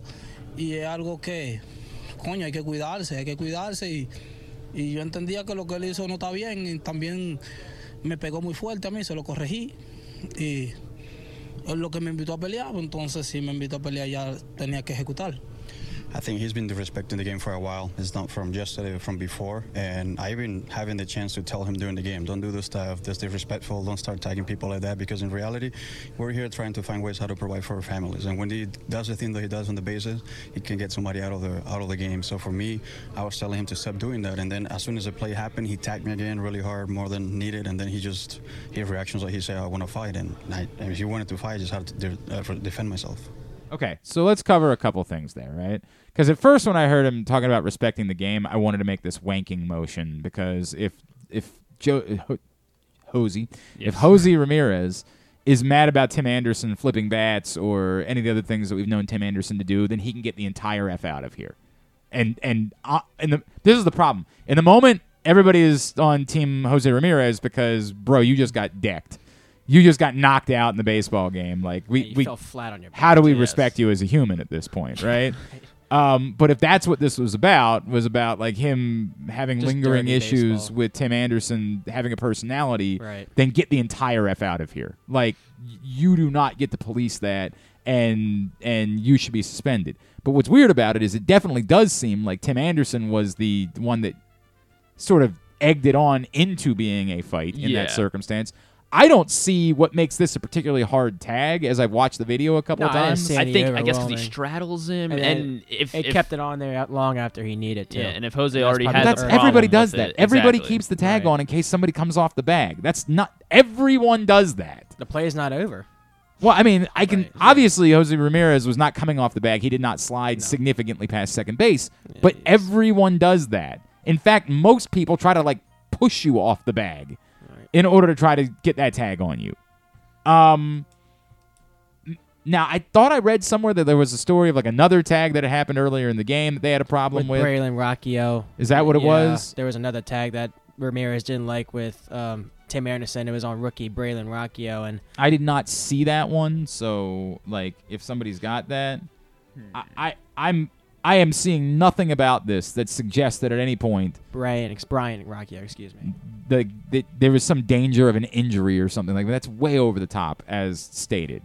Now, what I did see is it looked like Jose Ramirez's head came up and hit Tim Anderson in the junk, if I'm being honest with you. Like, the slide, like that's what I thought this was all about. Is you watch the slide again, the slide looks like he pops up and hits Tim Anderson in the junk with his head.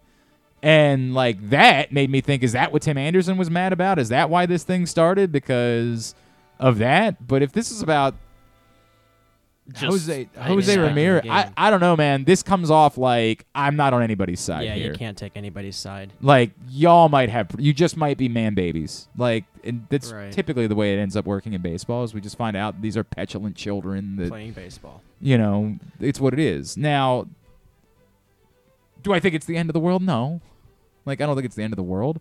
It wasn't a cheap shot. Like these guys both squared up and they decided they were oh, fighting. Yeah. Oh yeah. But do they have to get suspended? Yeah, they have to get. They both that. have to get significant suspensions. We'll because, probably learn that today or tomorrow. Yeah, baseball's got to say we can't. We can't just give this the thumbs up. But it's not nearly as bad as a pitcher throwing at somebody's head or like doing. This was a fight. Two people got into a fight. We can't say it's okay because baseball doesn't want that. But it's not the same as a cheap shot taken. Two people both agreed we're gonna square up and we're gonna have a, a Donnybrook here. And, you know, who doesn't enjoy a good old-fashioned Donnybrook? But I, I don't think I support any of them. They all kind of seem like clowns in this process. Especially in that situation. Yes. At so, the bottom of the division. Yeah. So what? The, so the tag earlier in the game mm-hmm. against Brian Rocchio uh, was he hit a double and Tim Anderson, and he was on, like, with by his fingertips, and Tim Anderson kind of, like, just pushed his hand up with his glove to, like, try and apply the tag. They called him safe. Um, but I guess that was would be the is the thing that Jose Ramirez. I mean, is was that not, not what about. everyone does yeah. in baseball? What what's the other player's name? I want to look up this video. Brian, Brian Rocchio. Yeah, Brian Rocchio. How do you spell uh, it? B Brayan, so it's like B R A Y N. Right. I, I mean R O C C H I O. R O C C H I O. Thank you. Yes. That's what I was looking for. Yes. That's that's more helpful. Saw him in Bowie last year. Um, oh. I think I've got. I think I now have this. So I just want to watch. Mm-hmm. Okay, fly ball right field, must played, picked up, and yeah, I don't, I don't see anything egregious. I mean, yeah, about it, that. It, it sounds like Jose Ramirez probably just had a problem with Tim Anderson for a while, and this gave him a good. He slides in head Found first. A reason to do yes, this. He finds a reason to be like he says this what he he said what he wanted to say to Tim Anderson, and Tim Anderson started squaring up, and he was yeah, like, "All right, go. We're doing this." Yeah. Petulant man babies, man. I got nothing. I got playing n- a kid's game. Like I, I, this is supposed to be just funny and silly and like, hey, this is actually a fun part of the right. weekend. But when like you realize what all this is, like you just it's just it's frustrating.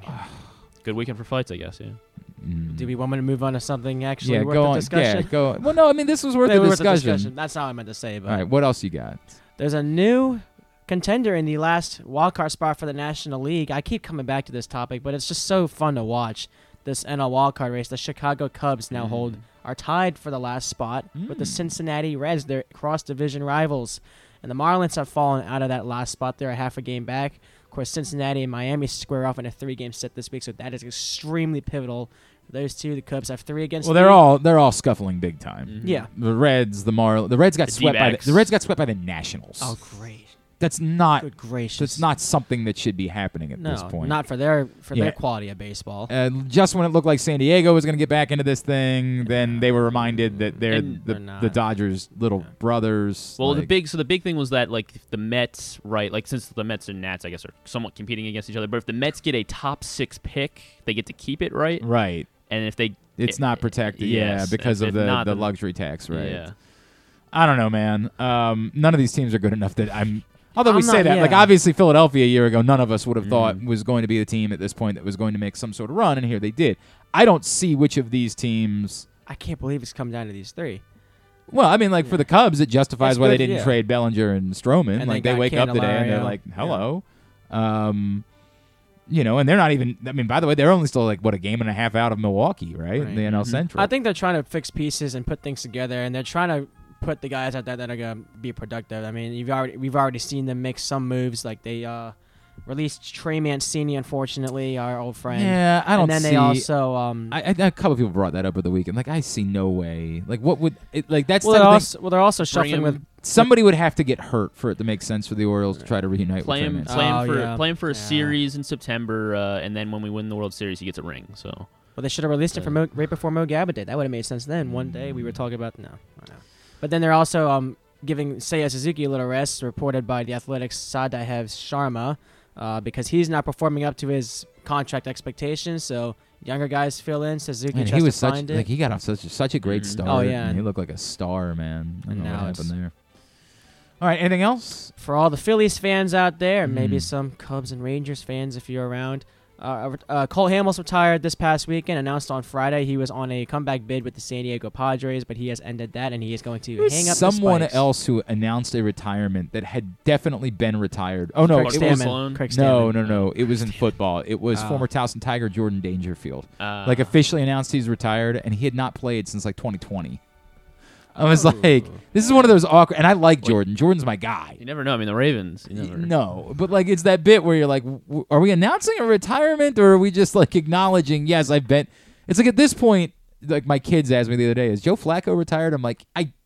No. I, no, he's not. I, I, I Maybe not on paper. But. Like, did Phillip Rivers ever announce a retirement? Or did he continue to say, like, call me if you want to call me? Like, it's he, a weird... Yeah, I guess he kind of retired. Well, because he went into coaching, and then he right. was like, I could see myself coming back. Well, Matt Ryan's doing that bit where he's like, I'm going to work for C B S, but I'm not I'm retired. Not retired. Such a weird... It's so weird. I mean, what a career for Cole Hamels, though. I mean, fifteen yeah. years with the Pi- with the, the Phillies, Rangers, Cubs, Braves. Most I most rec- remember him as in his heyday with the Phillies. I mean, he's a four-time All-Star. He won the World Series M V P in two thousand eight. So when, when he retires, a lot of the Phillies fans are there have a little nostalgia of their last World Series championship. Nostalgia. Nostalgia. Nostalgia. Yeah. I finally got the word right. All Thank right. you. Thank you, Glenn. Um, but, yeah, great career to be remembered, and um, wishing Cole Hamels all the best. Uh, has barely pitched since two thousand nineteen. Right. Like, I think he made a start in twenty twenty. With, against and the then, Orioles. If he can I, go six innings, I mean. Attempted a couple of comebacks, and it just, it just wasn't, wasn't going to pan wasn't out. I, I didn't see it happening either, but, yeah. I mean, when you have two thousand five hundred sixty strikeouts, a career with one point one eight three, you won a World Series. Oh, yeah. You did unbelievable your part. Career, no yeah. question. No question. All right, very good. Thank you, Grant. Appreciate it. That's This Week in the Rest of Baseball. When we come back in, Jeremy Kahn, one oh five point seven The Fan, will check in with us. We'll uh, talk some Orioles and who knows what else. It's Glenn Clark Radio. Catch that festival feeling in Charm City. Everywhere you go, you'll find exciting entertainment, delicious eats, and endless summertime fun. Cheer on the O's at Camden Yards, pick crabs by the waterfront, beat the heat inside a world-class museum, and make memories that will last a lifetime. Go to baltimore dot org for more information and to plan your visit. It's game on every day at Live Casino and Hotel Maryland. Here, you are in on every play with one hundred foot screens at Sports and Social, the best table games action, and FanDuel Sportsbook, all just steps away. The best bar bites and drinks, to indulgent steaks and curated cocktails. Your game day only gets better when matched up with Live's distinguished dining options. Late game, no problem. Our luxury hotel awaits. Live Casino and Hotel Maryland is the place to be on game day and every day. For more information, visit w w w dot maryland dot live casino hotel dot com. At Arundel Mills, must be twenty-one. Please play responsibly. For help, visit m d gambling help dot org or call one eight hundred gambler. All Electric Tolling is here to stay in Maryland, and drive easy m d dot com helps you cruise a little easier. We're Maryland's tolling resource, home to Easy Pass, pay-by-plate, and video tolling. It's never been easier to pay your way. drive easy m d dot com. We'll keep you moving. The Orioles are off and running, out to prove that last season wasn't a fluke, and they are one of the best teams in baseball. Hi, I'm Paul Valley, host of the Bat Around for PressBox. Tune in every Saturday from ten a.m. to noon as Zach Goodman and I break down every Adley bomb, every Tony Tater, and every save from the mountain. Like a warm hug from Rutschman, the Bat Around has you covered with all things Orioles as we embark on what's sure to be a magical summer in Birdland. So tune in every Saturday for the best in Orioles coverage right here on the Bat Around. Another exciting weekend of affordable family fun at Prince George's Stadium with the Bowie Bay Sox. It's the return of Grateful Dead Night on Friday the eighteenth. A special t-shirt package is available. Back-to-back fireworks carry on to Saturday the nineteenth with our Baytoberfest. Get some beer specials while you enjoy the game. And get here early on Sunday for a pregame Meet the Team autograph session. Get your tickets now by calling three oh one, eight oh five, six thousand or anytime online at bay sox dot com. The Bowie Bay Sox. Let us be your nine-inning vacation. That first sip. That first bite. Mm. Start your day off right with a delicious breakfast at Royal Farms. Choose from a fantastic selection of fresh Royal Farms breakfast sandwiches and top it off with a rich hot cup of the freshest coffee in the world. At Royal Farms, breakfast is available day and night. It's the freshest breakfast in the world. Real fresh, real fast. Royal Farms. The latest edition of Press Box is available now. On the cover, Dave Ginsburg remembers Goose as he looks back on the impact that late Tony Saragusa had both on and off the field here in Baltimore. Plus, he explains how Goose's kids are working to continue that legacy with the Goose Flights program. Also inside, Todd Karpovich profiles the path Tyler Wells has taken to becoming a star in the Orioles rotation. And you'll find a special summer travel guide with information about events and activities throughout the state. Press Box is available for free at over five hundred area locations, including sixty Royal Farm stores. And you can always find the entire edition, as well as the best daily coverage of the O's, Ravens, and Terps at press box online dot com. If you need more of Glenn, you can also hear him every Sunday with Rita on one oh five point seven The Fan. But also, if you need more of Glenn, um, what's wrong with you? All right, back in here on G C R as we continue along on a Monday edition of the program. Orioles off tonight, opening up a series against the Astros tomorrow, three games ahead of the Rays. Of course, it's also a quote-unquote game week for the Baltimore Ravens as they get ready for their first preseason game on Saturday night, but um, I don't care. So there is. That's just kind of what it is. That's all you're going to get out of me about that. It's a Monday. That means we catch up with our friend Jeremy Kahn, Big Bag Morning Show, one oh five point seven The Fan. Picks every day at press box online dot com. What's going on, brother? How are you? I'm good, man. Birds are playing well. Uh, football's almost here. It's a, it's a fun time to be in Baltimore. Give me, give me this for you. We were, we we did this yesterday on the program. Have you, like, on uh, as a fan, allowed yourself to get to the place where you believe it's possible that the Orioles could win the World Series this year? Um, yes, I do believe it's possible. Like, if you were asking me and, and taking bias out of it, I still think the Braves and Dodgers are yep. better teams. Yep. Um, but again, matching up with anyone, they just have a, they have an uncanny knack of keeping themselves in games. So I do think it's going to be fun. I don't want to get way ahead of myself here, but uh, I think the next few years in Baltimore are going to be really, really good. They, potentially, right. I, I, but I yeah. feel like these are two different things, right? Because I think we're all like, and it's funny because in the build up to the trade deadline, I feel like we were all kind of talking our way through this, and mostly mm-hmm. I was trying to say the reasonable thing, which is right, but you shouldn't be trading for rentals or at least giving up, you know, any real pieces for rentals because it's unreasonable to think that a rental this year is going to be the difference in when you winning the World Series. Then, like last week, I'm talking to John Smoltz, and John Smoltz is like, no, they're good enough to win the World Series right now, and my reaction is like, whoa, whoa, whoa, that's a little... I read those quotes because uh, I didn't obviously didn't get to listen to it, but I know he was on... Um, I think I got preempted for John Smoltz, which I don't yeah, mind. No, no, no, no offense. He's he's better. He's he's better than you are. He's better looking than you are. It's just like like you know. He's sorry. I didn't mean to. It was that personal. I'm sorry. Let's hear what his lock of the week is. Screw that guy. No, um, no. In all seriousness, he's one of the most respected baseball people out there, I think. Period. And when you hear him say something like that, it does kind of give you pause. And the thing I was thinking about, and Glenn, I don't know your fandom and what's meant the most to you through your.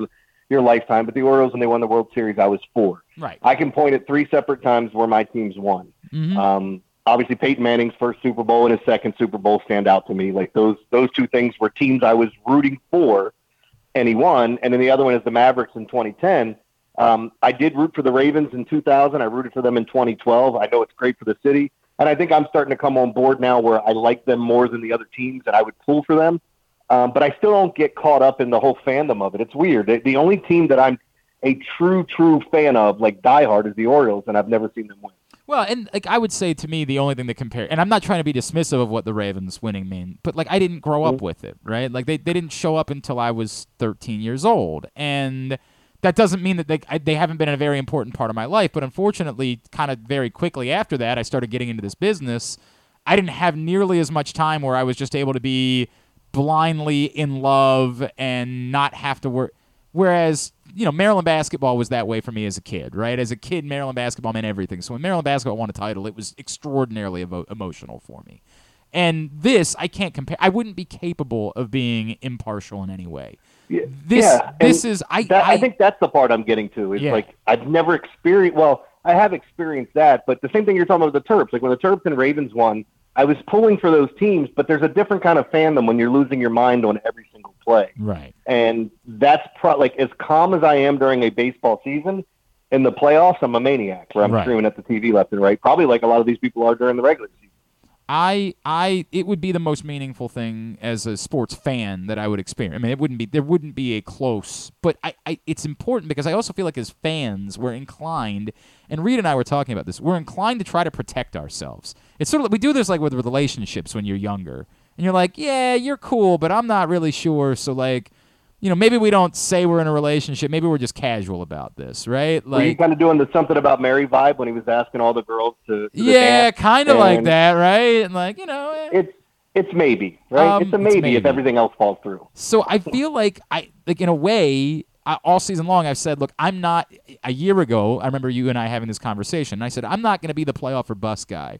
To me, a year ago it was, get me a meaningful baseball game on Labor Day, and this will be wildly successful to me, right? Like, if I get to yeah. taste a September baseball game that matters and there's life and electricity again, that will be overwhelmingly more than I could have ever asked for, and I'll take that.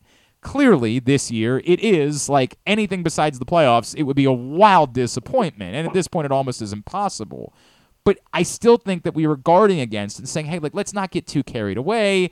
It's still not reasonable to look at this team as a World Series contender. That's just not how they were built. That's just not where they are in this process. And to your point, there's plenty of years ahead where it looks like something could be even more significant.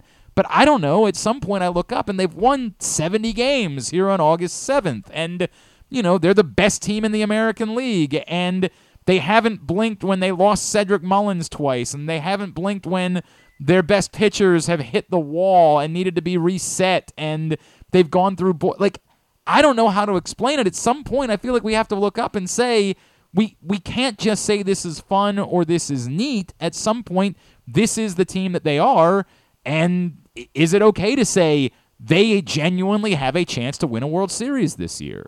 Yeah, and, and the point I brought up about the, the trade deadline, and, and I do think that they are very capable of winning winning it all. You know, I'm not I'm not pulling any punches with it, um, but people were losing their mind at the trade deadline because they didn't make these gigantic splashes, and some of the trades we thought we might have fell through. But they ran into the problem with everybody asking for all of your top prospects, and the trade values weren't fair. But at some point, the Orioles will have to have some sort of package in the offseason. Maybe it's at the trade deadline next year, to move some pieces for an absolute stud that you can slide right in your lineup or right in your rotation or even in the bullpen if it, if it may be something like that. And I, and we feel that. I wrote about the pitching tax last week, right? Like, this is what happened. Mm-hmm. Everything they've done.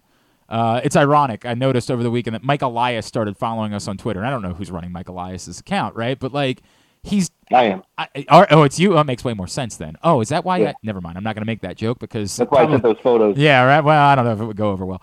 Um, but, like – I, I, I think that for the most part he's done everything right, and his strategy of let's draft bats, like there is far less doubt when you draft a bat. There's far fewer things that can go wrong, so we'll draft bats. It has worked out swimmingly, of course. Like they have nothing but rock star stud players to show for it, and you know this is the reason why they're in the position they're in. But on the flip side, there's of course a price to be paid, which is you don't have the same amount of arms. And because of that, you were always going to have to pay a tax.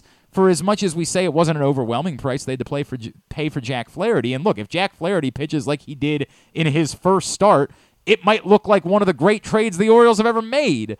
But they were acquiring someone who's been a mid to bad pitcher this season for the price of like three viable prospects.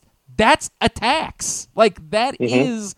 the pitching tax. When you don't draft and go that route, you're going to have to pay a tax. And I agree with you.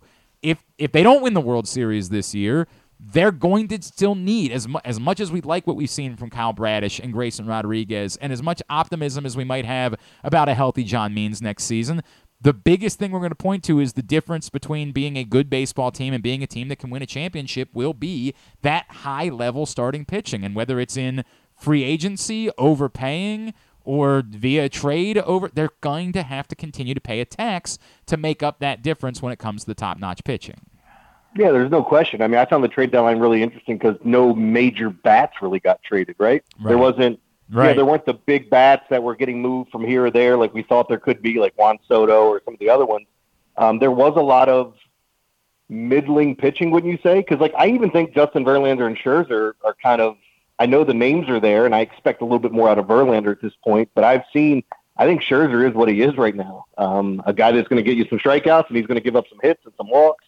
But, like, when you start looking at those frontline pitchers, or the middle pitchers, I call them, that, that got moved, like, I'm waiting for the Orioles to make that Pablo Lopez-type trade, or I'm trying to think which uh, other one would make more sense. Um, you know, just going all in for for the guy that you want to, right. that's going to change the front end of the rotation. Uh, you know, I think a lot of people brought up, like, Logan Gilbert from Seattle yeah. as that type. I clearly Dylan Cease was the head of that conversation, but I'm with you. That being yeah, said, and I think we have Dylan Cease and Grayson Rodriguez. Not to say that I wouldn't mind having two of them, but right. what you would have to give it up for Dylan Cease would have been oh, yeah. incredible, Over- overwhelming. Yeah. But at some point, that might like again. My point being, if you're if you're not willing to pay the money in free agency to get that guy, right? Like if you're not pay- willing to pay the exorbitant amount of money it would cost to get a Lucas Giolito or, oh, God, who are we talking about last week, Griffin, that we were all enamored with the idea that's going to be a free – oh, Arias. If you're not willing to pay for an Arias, and, like, God, what in the world would a Julio Arias cost this year in, in uh, free agency? If you're not willing oh, yeah. to do that,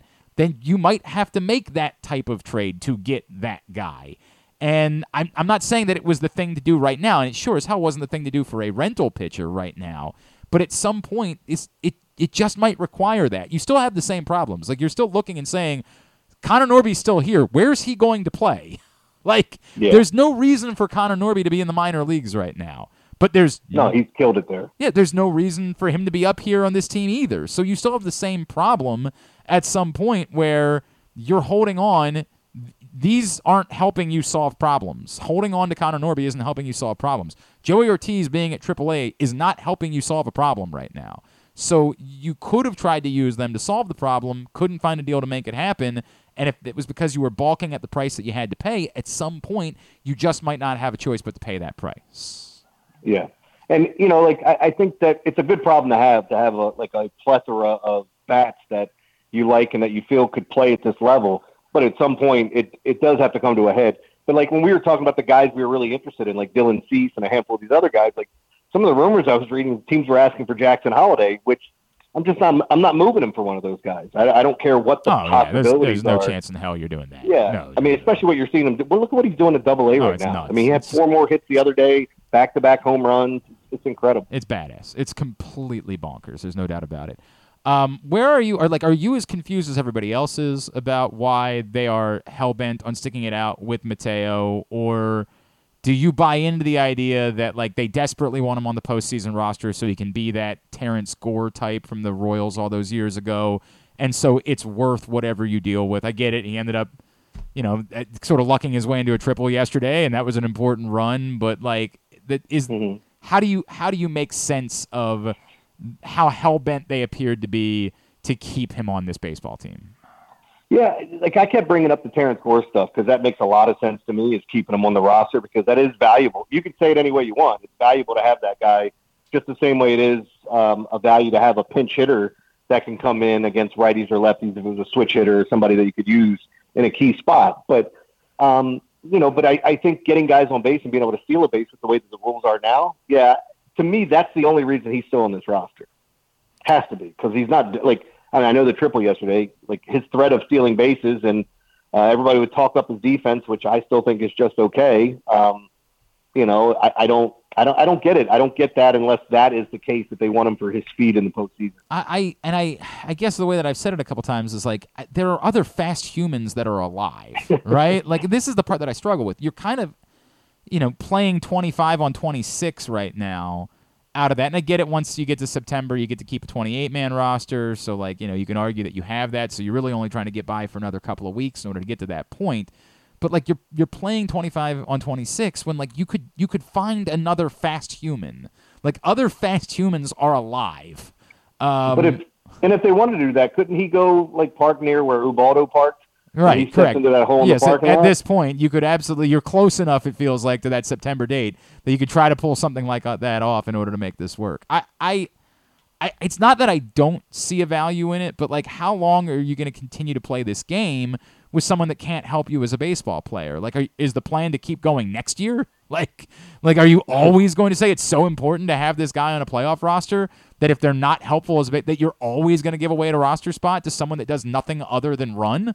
I, I just, yeah.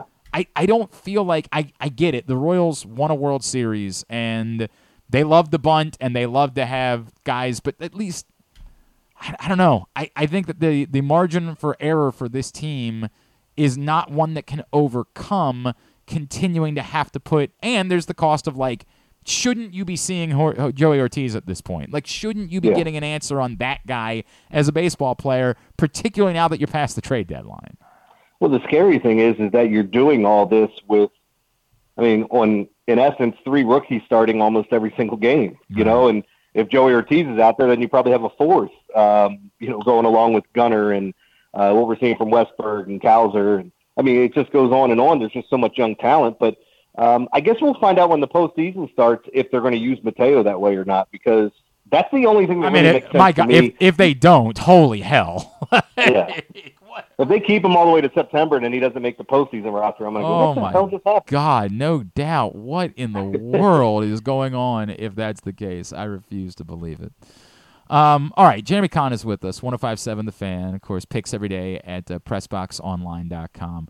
Are you uh, are you coming up on Saturday, by the way?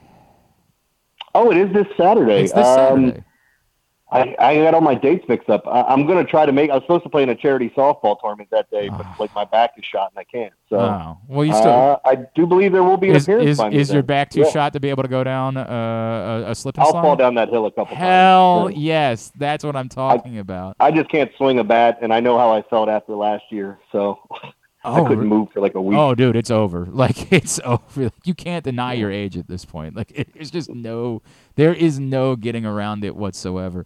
Um, is there something, for, so I, of course, as you know, I only drink a couple times a year now, um, mm-hmm. and they always involve you, and they always involve me waking up in the morning and needing some ice to put on my lower regions. Um, what, what is there, is, have you discovered any sort of new disgusting booze, you and your buddies? No.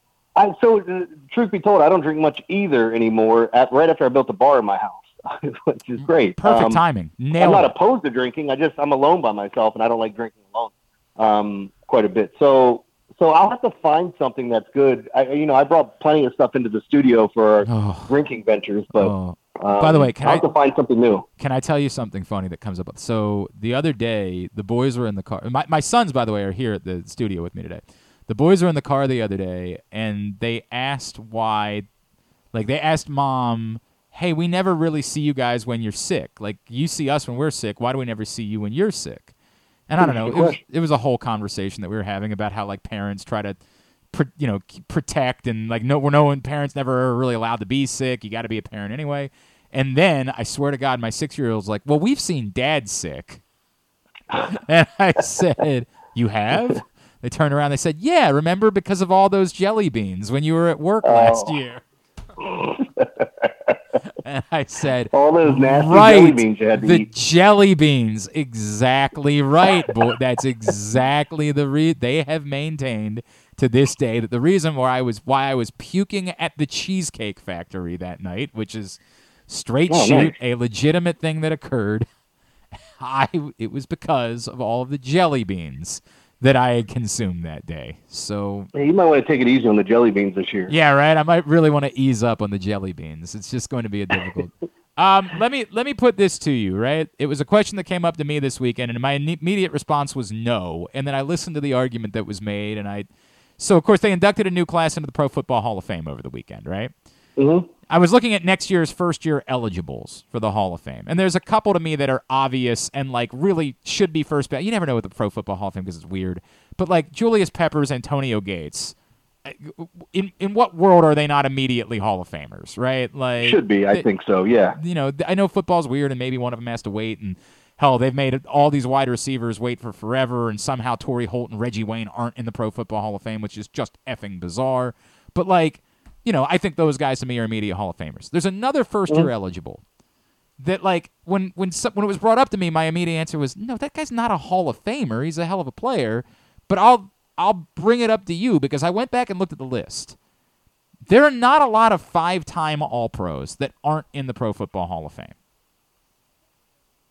Is there any argument at all, and it wouldn't happen next year, and I don't know when it would be, is there any argument at all for Haloti Ngata as a Football Hall of Famer? Oh, man. Um, That's interesting because, like, he plays such he plays a position where it's really hard to get. It's not defined by stats, right? Yeah, you gotta you gotta look at. Yeah, I think he could. Um, I don't not this year. Not I mean, I, I'm assuming he's a guy that has to wait a little. Oh, bit. Oh, he, there's no chance, zero chance of him being in this year. And I think that it would be like I, as I keep looking at the guys that didn't. If Patrick Willis hasn't been able to break through. He's sure not more deserving to me than Patrick well, Willis. He had a shortened is. career, too. I under, but like Willis. Sort of Calvin Johnson, right? Like I feel like we've addressed the short. If you were that Patrick Willis to me was breathtaking in a short career. Well, I'll, I'll tell you this much from working with Scott and knowing a lot about the Pro Football Hall of Fame and how they vote on it. Like Calvin Johnson, there was a lot of discussion of whether or not he should get in first ballot because he was he had a shorter career. I don't think there was a question whether or not he's a Hall of Famer. I think there was a question whether or not he should have been a first ballot, but obviously gets in.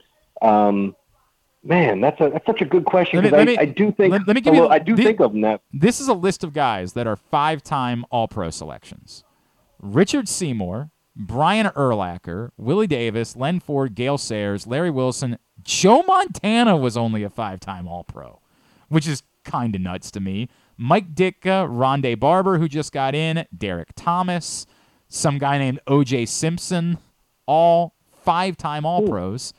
Haloti Nada's a fi- now again, only two of them were first team, and I do think that matters when you have this conversation. But a five-time All-Pro I, I, is a stronger argument to me than I realized it. For, like there was a point in Haloti Nada's career where I think we would have said if he stays on this trajectory for another six to seven years, he's going to be a Hall of Famer, right? But mm-hmm. he, he didn't really stay on that trajectory. There was the suspension, and then he ended up in Detroit, and you know it was he didn't fully stay on that trajectory. And yet, I still think there's an argument. And maybe he's a guy that's got to wait, and it's like Joe Klecko getting in this year, and you had to wait for forever and had to go to a committee or something like that in order to get there. But I, I feel like I was too dismissive of it when it was presented to me. Yeah, when you said it, I didn't even think about um, – I mean, I thought he was one of the best players at his position for a really long time. So why wouldn't I – Right, how would there not be why a – Why wouldn't I think – yeah, I mean, it, it's weird. And I think it has to do with that he doesn't accumulate a lot of statistics. Correct. And – You know, when you look at all, like I have a hard time with offensive linemen, except for the big left tackles and some of the guards that have been, you know, Dominant. perennial Pro right. Bowlers and All Pros. Right. Yeah. Uh, the other guys, I'm like, eh, I don't know. But I mean, he played for a long time. He was pretty good. The strongest argument that someone would make for Haloti Nada is look at Ray Lewis's career before, you know, Haloti Nada, and yeah. then look at Ray Lewis's career in the years that immediately followed Haloti Nada. Right? Like, well, I, I, I'll tell you what. If he doesn't get in, I know whose fault it is. Scott's, Scott Garceau. Yeah, right? We're on him. We're going to get on that that jerk for not getting him into the Hall of Fame. What's wrong with him? Because he's gotten everybody else in on the first That's ballot. That's true, on the first ballot. And and when Ray he's got Lewis, when, John Ogden, when, Reed, when yeah, Suggs comes those. up, presumably he'll get him on the first ballot, right? Like, yeah. the hell's going on here if he fails to get Haloti Nada into the list? Maybe he needs to purposely make sure Haloti Nada doesn't make the final fifteen this year so he doesn't ruin his perfect score. And then he can wait a couple of years and then go about trying to put it together. Maybe that's going to Like, happen. For example, like it was one of the arguments we had this morning where Rob didn't think Zach Thomas was a Hall of Famer, and I disagreed with him, but, like, Zach Thomas, five All-Pros as well. Right. And, you know, he gets in. He didn't get in first ballot or anything, but, like, if you asked me who I thought was a better football player, Zach Thomas or Haloti Nada, I'd say Nada, although I also think Zach Thomas I think Zach Thomas is a Hall of Famer. Uh, yeah. uh, Zach Thomas was a – he was actually a seven-team seven-time All-Pro because he was a two-time second-teamer as well. Okay, maybe I um, was a five-time All-Team. Yeah, or, so, uh, for, uh, first so he was a seven-time All-Pro. I think Zach Thomas is a Hall of Famer, but like to to the point, you know, I don't. I I but again, it's so tough because we don't have stats, right? Like all we mm-hmm. have to go by, and it like Pro Bowl voting is so impossible to position like a defensive tackle, right? Like. It, who knows? Well, how do you compare him with someone else? How do you compare him with a coach that's up? How do you compare him with uh, a quarterback that's, you know, it's just, it, it's not it's not really fair to try right. to compare and, these guys. And again, that's why he'd be far, like, if you look, if I was given the list of everybody, all the holdovers from last year, plus the, you know, adding in the two that are, to me, surefire first-year eligibles, like after those first two, it's a it's a weak list. It's like, so there's Peppers, there's um, uh, Antonio Gates, and then there's like Andrew Luck, who again was a hell of a player, but, you know, and if he kept playing for another five to six years, he kept maybe playing, he's a shoe-in, right, I think. one hundred percent. Yeah. But having not, I don't think he's a Hall of Famer. I I, yeah. I I think he's a guy that could have been a Hall of Famer, and he's the one who's like he was really good, but to me he wasn't as good as Patrick Willis or as Patrick Willis was. Like he was really good and could have had the Phillip Rivers career if he would have just grinded it out a few more years. Um, mm-hmm. But like then it's like Eric Berry and guys like that. Sebastian Janikowski is eligible for the Pro Football Hall of Fame. Like guys that you say. Seabass said that? Yeah. Seabass said that? Yeah, kick his ass, Seabass, right? like, um, I, I don't know. I, I, I think he would probably be like thirteenth on my list next year. If I ranked everybody that was eligible, I'd say, you know, those two guys, Peppers and Gates, and I put all those wide receivers that are still waiting to get in insanely would be higher up, and Willis would be higher up. Jared Allen would be higher on the list. There'd be a bunch of guys. But I think Haloti Ngata would be at least long enough in the argument to keep the conversation going at that point. Yeah, I'd agree with that, too. Like, look, a really, really – I mean, he was. He was a great player uh, for a long period of time. So, uh, again, just no stats really to throw right. by his name to support an argument outside of, look at these All-Pros. Right. That's it. That's all you got, no doubt. All right, buddy, what's coming up this week? Uh, it's going to be, I think oh, we're oh, all oh, in hang on, week. hang on, hang on. Before you say that, how many times have you watched the video from Montgomery over the weekend? Uh, I've watched it two or three times. Like, every time, I, to be honest, I don't love videos like that because, again, we don't know. Yeah. Like, there's a lot of people that got their ass kicked that probably didn't deserve to get Ma- their ass kicked. Maybe didn't, maybe didn't, but I don't know, man. There was, dude, that guy swimming across the water is my... My favorite part, by far. It I was is, so exhausted, I couldn't have fought anybody. Oh, my God, it's my favorite thing ever. And the fact that the internet is calling him Michael B. Phelps is just... I oh, haven't heard that yet. That's manna so from heaven. It's Michael B. Phelps. Michael B. Phelps is the greatest internet nickname in the history of the internet. It has I, given me such joy. I'll give you my my one thing and why it's hard to watch. I just I hate watching women fight. I, I hate it with a passion. Okay. And I know I, I like even women boxing. I don't I don't enjoy watching it. I know there's some good fights. Just I don't know why that is inherently in me. I just hate seeing it. So I, watching some of the watching the people that come out and look, they were, they were they may have been trying to help, like, hey, let me separate this, and then someone gets smacked oh, on the side of the head, oh. and then they turn and now they're fighting. So I could I uh, could watch it. It was it's my favorite video ever. It's so good. It's so good. I'm All actually right. rewatching MacGruber, and right now oh, yeah. on my television, Vicky Saint Elmo is saying that uh, he took both of her virginities and he would generously finish for the both of us. Yeah. So it's very lovely. Very good. All so, right, sorry, you were saying what's coming up on the show.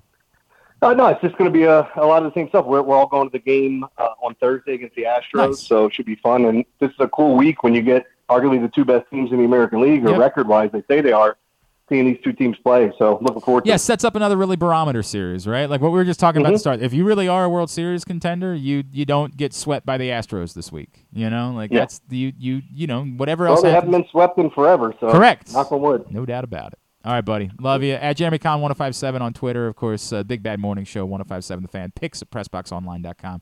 Uh, see you Saturday. Love you, buddy. Uh, see you, man. Love you. Jeremy Con with us here on G C R. Appreciate him doing that. All right, my kids disappeared. I'm nervous about that. I don't know where they went. I don't know what they went to do. I'm very nervous about it. I'll just get to the bottom of that during this break, and then we'll come back in, and we'll get a tidbit and tuba to wrap it up for a Monday edition of G C R.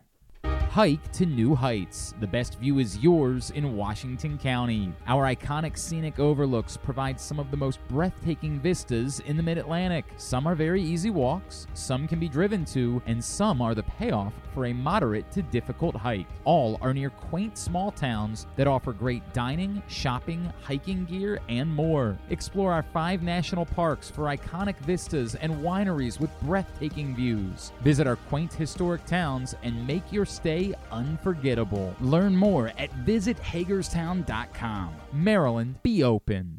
Soak up summertime fun in Charm City. Enjoy Only in Baltimore festivals, mouthwatering eats, and endless entertainment. Cheer on the O's at Camden Yards. Pick crabs by the waterfront. Beat the heat inside a world-class museum and make memories that will last a lifetime. Go to baltimore dot org for more information and to plan your visit.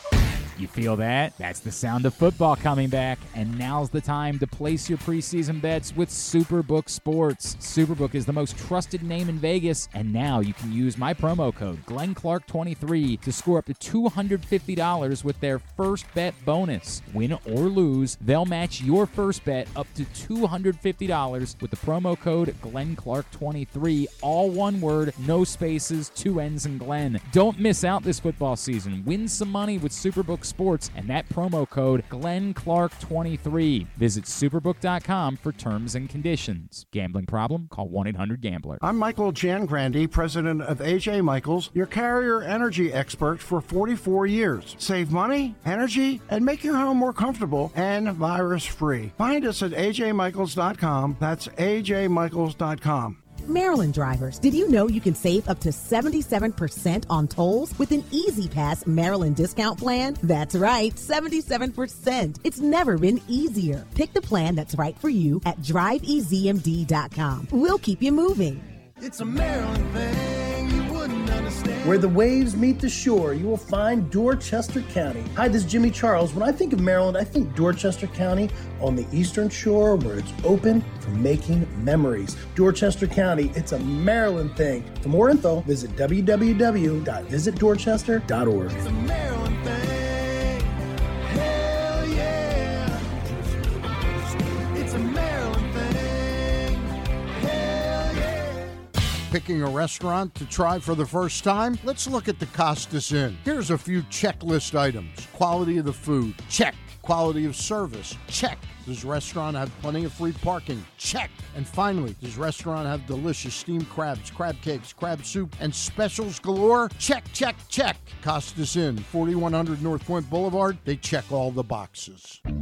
Make the most out of every day in your Toyota RAV four. Available in hybrid or gas-only models. A RAV four can get you where you want to go in style. Check out buy a toyota dot com for deals on new RAV fours from your local Toyota dealer today.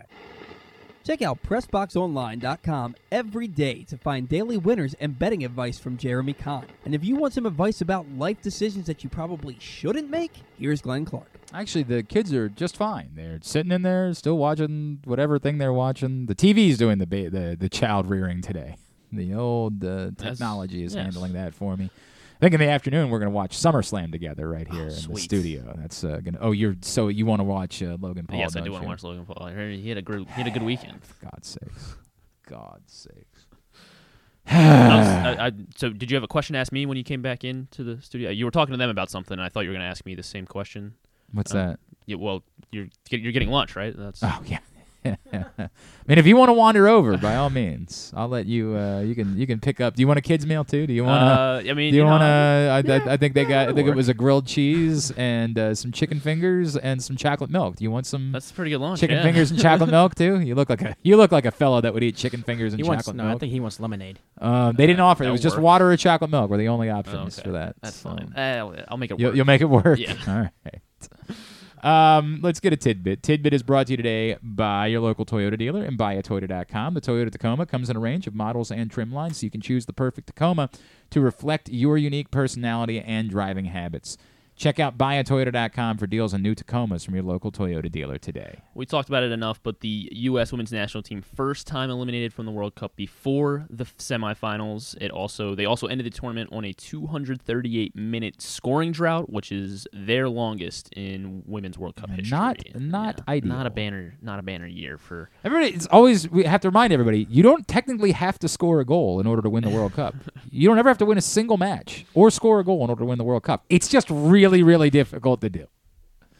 Go ahead. Um, James McCann, unreal night on Friday. Uh, in fact, he yep. did something that only has been done three times by a player. Uh, he became the third player to have five R B Is, reach base safely in every plate appearance in their first game against their former team. Ah, I, of course, remember exactly who the other ones two thousand five were. two thousand five was Carlos Baerga. No, it was Vladimir Guerrero. Okay. Vladimir Guerrero uh, against Senior. The, against the Expos? He, against the Nationals, since it was oh, two thousand five. Yeah, but, yes, yeah, so it was technically the... But he never played for the Nationals. No. no. He went from Montreal yeah. right to Los Angeles. Mm-hmm. Yeah. Yes, yes. Uh, and then uh, in nineteen seventy-eight, this player did it against the uh, against, Angels. Against the Angels would have been... It's a tough one. I mean... Uh, I, I it don't was know. Bobby Bonds. Oh, Bobby Bonds. I don't. Bobby Bonds. I didn't know that Bobby Bonds was yeah, an Angel. nineteen seventy-eight so. Had five R B Is, reached base safely. And all By the way, I went to the game on Saturday night with Patrick Stevens, who was trying to list over all of like the cheat codes for me for, um, oh, for Immaculate Grid. He was like, Mike Cameron. He was like, this player played for every team in the N L East, and this player played for. And I've, I'm like, my head was well, just you spinning. And you wrote it yeah, down. Right? No, I did not do that. Uh, he also became the first catcher ever in M L B history to go three for three or better. He went better than three for three uh, with a walk, a stolen base, five R B Is, and five R B Is in a game. Oh. And that, so James McCann, the only greatest M L B catcher. I would say the best catcher in yeah, the Orioles' history. Stole Maybe. third, too. Yes. He stole yeah, third. Still third. Sure not did. A, um, Bobby Witt had a good weekend. He That play his, he made uh, where he, like, flipped the ball over. Was, I don't know if you saw that. Did I? Uh, I don't it know. Was, it, was a, it was a fairly routine, like, I, hang on a second. Hang on. Let me let me. Well, while you find it, Bobby Witt yeah. uh, hit his twentieth home run. I believe that was Friday night. Um, and now he became he became the first player ever to hit twenty home runs and steal thirty bases in his first two career seasons. twenty home runs, thirty steals. Remember, it was starting to look like that was a bit of a bust for a minute. Yes. And then. Well, I mean, he's he, he, the wins still aren't really following. Yeah, but that's that's not on him. Like they what, did actually. They had a really good week last what's, week. What's he but, hitting this season? Um, uh, it's not like two sixty-eight. Okay. Okay. Yeah. But like I mean, I, got twenty home runs, it's starting to look yeah, more and yeah. more like there was legitimate, warranted debate about like who should have been the number one pick that year. Not to take anything away from Adley Rutschman, I'm still very happy with Adley Rutschman, but like for a minute it looked like it was Adley Rutschman here and Bobby Witt here, and now it's more like you know, there's real argument between the two. Yes, Bobby Witt. Uh, Davis Schneider also made his debut, his major league debut for the Toronto Blue Jays, yes. and had an unbelievable weekend. Uh, I believe his O P S is, what, like one point eight or something through the first three games, and he had nine hits.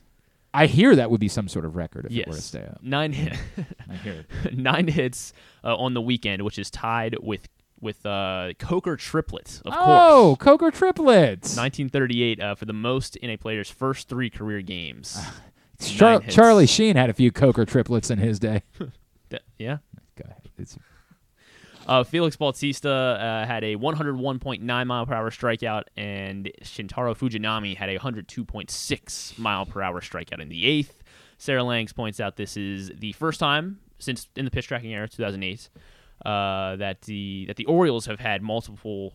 Had multiple one oh one plus strikeouts from different so, pitchers in the so same I to, game. I have to apologize. Bobby Witt did not play yesterday, so he did not make the play that I was talking about. Okay, it was uh, was it Michael Garcia or like? No, it was Massey. Oh, Nick, Nick Massey. Nick Massey. Michael Massey. Sorry, Michael Massey. Like Michael Massey. Uh, it was a hard hit ground ball up the middle, and he was going to have no chance of getting up and turning and firing to second base. But in one motion, he lays out, dives, and just flips the ball up to Garcia, and Garcia.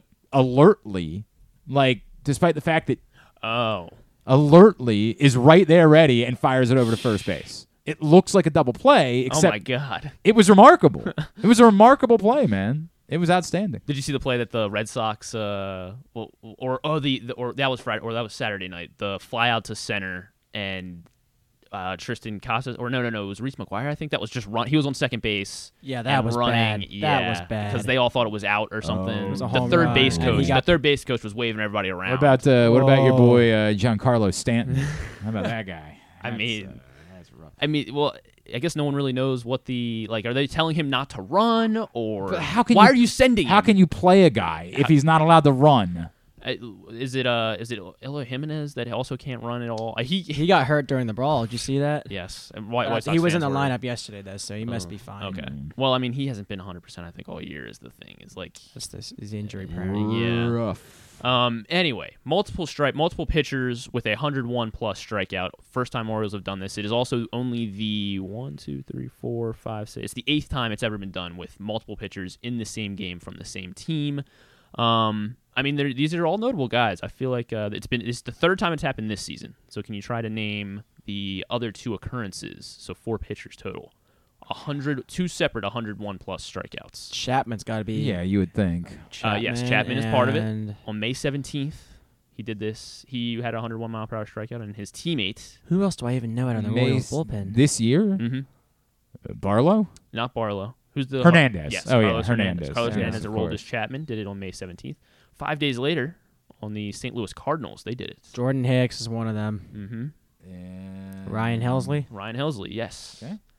And then uh, last year in the N L Wild Card uh, Game Two series, N L Wild Card series. You're expecting me to remember this? Yeah, it was uh, okay. It was the Mets. Diaz. Yes, Diaz is part of it. Not Tommy Hunter. No. You don't think? Tommy Hunter was, I think he had one hundred point nine, yeah. um, Either Grant's getting this or we're not yeah. getting it. I There's zero chance it that was, I remember. Uh, hold on, hold on, hold on. Um, We got to go quickly though, because yeah. I got to go. They've get... did this. This duo did has no, done this three know. times. This Mets duo just, has done this three just, times. Who is you it? said Diaz and their star- old starter. It was a starter. Yes. DeGrom. Yes, Jacob oh, DeGrom. Oh. I thought we were still talking about yeah, relievers. I thought it was too. Well, yeah, I didn't realize uh, that. I, yeah, you, you might not have. It might be okay, on me. Okay. Uh, yeah. And then in twenty sixteen, this Yankees duo did it. Chapman. Yes, Chapman. Betances. And Dellin Betances. There you go. Yeah, well done. And then in Detroit, the first time in the pitch tracking era in two thousand nine. I don't even. I've never heard of the first guy. The starter you should be able to get. Finally, this Detroit finally starter. Finally, one without Chapman. Yeah. Price. Not Price.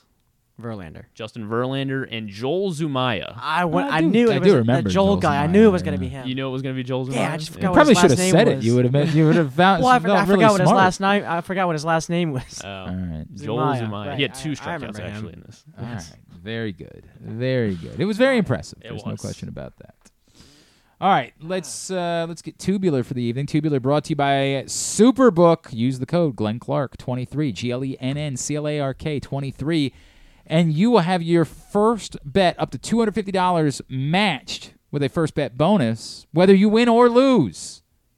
There's there's literally no losing in that scenario. Got to use that code Glenn Clark twenty-three, G L E N N C L A R K twenty-three, in order to take advantage of it at Superbook. Um, nothing is the answer. There is nothing coming up tonight. It's what it is because the Orioles are off there. If you want to watch baseball tonight, Man- Masson for Nationals Phillies at six thirty, E S P N Plus Braves Pirates at seven, M L B Network Cubs Mets at seven, Giants Angels at ten, Little League World Series Regionals all day on E S P N. It's my least favorite part of the sporting calendar. Oh, Absolutely on. least favorite part of it. No thank you. The Bachelorettes. Hang on, uh, hang on. No, uh, F S one overnight tonight, the uh, Women's World Cup continues. Colombia and Jamaica at four in the morning, and then Morocco and France follows that. Uh, friendly between uh, Liverpool and Darmstadt ninety-eight, whatever that is, today at two o'clock on C B S Darmstadt. Sports Network. Uh, the Toronto and Montreal tournaments are underway in the A T P Tour. Coco Gauff won the uh, D C event yesterday, which yeah. is cool. And then uh, U S A tonight for W W E Monday Night Raw at eight. Some non-sports. It is the Bachelorette night, Monday night, American Ninja Warrior as well on N B C. And on H B O Max, well, I guess just Max, sorry. Uh, it is Kim versus Kanye, The Divorce. This is a ah, documentary. That's uh, very an important. Insider account of the divorce from the lawyers involved and their friends. As a society, you know, we need that. Highlights from both perspectives. It looks, at, looks like it looks like it must be pretty co-Kanye, because it's like uh, the, the description is why Kanye fought so hard to save the marriage, but Kim was desperate to end it. Okay. Um, that's what to watch. Kim versus. You Kanye. Didn't include. Uh, doesn't Only Murders return at midnight tonight? Uh, that would. Is I left it, up it on, on Tuesday. Yeah, but up on I Tuesday. It on okay. All right. Yeah. All right. Well, maybe you mentioned that it's okay. available at midnight. I don't know. It's available but at midnight. But yes, only, only the new season of Only Murders. And there's something that's uh that comes back. Oh, I watched Winning Time last night. I was very uh, happy about that. And then I saw something else was either. Was uh, Hard Knocks is back tomorrow. Hard Knocks is back. Yes, uh, correct. Hard Knocks is tomorrow night. Johnny Football yeah. Untold tomorrow. That's as well. right. Exactly so what the, be... it was. Those were the exact two things that I was trying to think Those of are... that were this week. I'm not okay. even kidding. Those were okay. literally the two things I was trying to think of. Very good. All right. Strong Tuesday. Yeah. Yeah, a lot going on on Tuesday. Busy Tuesday, no doubt. Could have used any of those today when we have you nothing to watch Kanye. tonight. Yeah, that's a great point. There is that. If you haven't watched Winning Time, watch there Winning Time. Delightful. All right, uh, Grant, remind everybody you're on social. twenty G D E V I V O, twenty G D V I V O on Instagram. Good job. Thank you today. Thanks to uh, Storm Davis. Thanks to Drew. Thanks to Caroline uh, Means. And thanks to Jeremy Kahn. We'll get all of it in the greatest hits section of the... Oh, my God, it's so good. Tab at glenn clark radio dot com. Pitching Ninja tomorrow. Yes. Love Pitching Ninja. What's his actual name? Uh, Rob Friedman. Rob Friedman. Looking Rob forward Friedman. to catching up with Pitching yes. Ninja to talk about uh, Jack Flaherty mm-hmm. on tomorrow's program. Anything else? Stuff and things. Good deal. Thanks to everybody at PressBox, all of our great sponsors and partners. Visit Baltimore, Live Casino and Hotel Maryland, Glory Days Grill, Dorchester County. Oh, boy. Hello. The Bowie Bay Sox, Royal Farms, Costas Inn, Superbook M D, Baltimore Orioles, Birdland Sports, Easy Pass M D, Washington County, your local Toyota dealer, buy a toyota dot com. Thanks to Griffin at Griffin underscore Bass. Follow us, Twitter, Instagram, TikTok, at Glenn Clark Radio. Have a great Monday night. Go nobody. Duke sucks.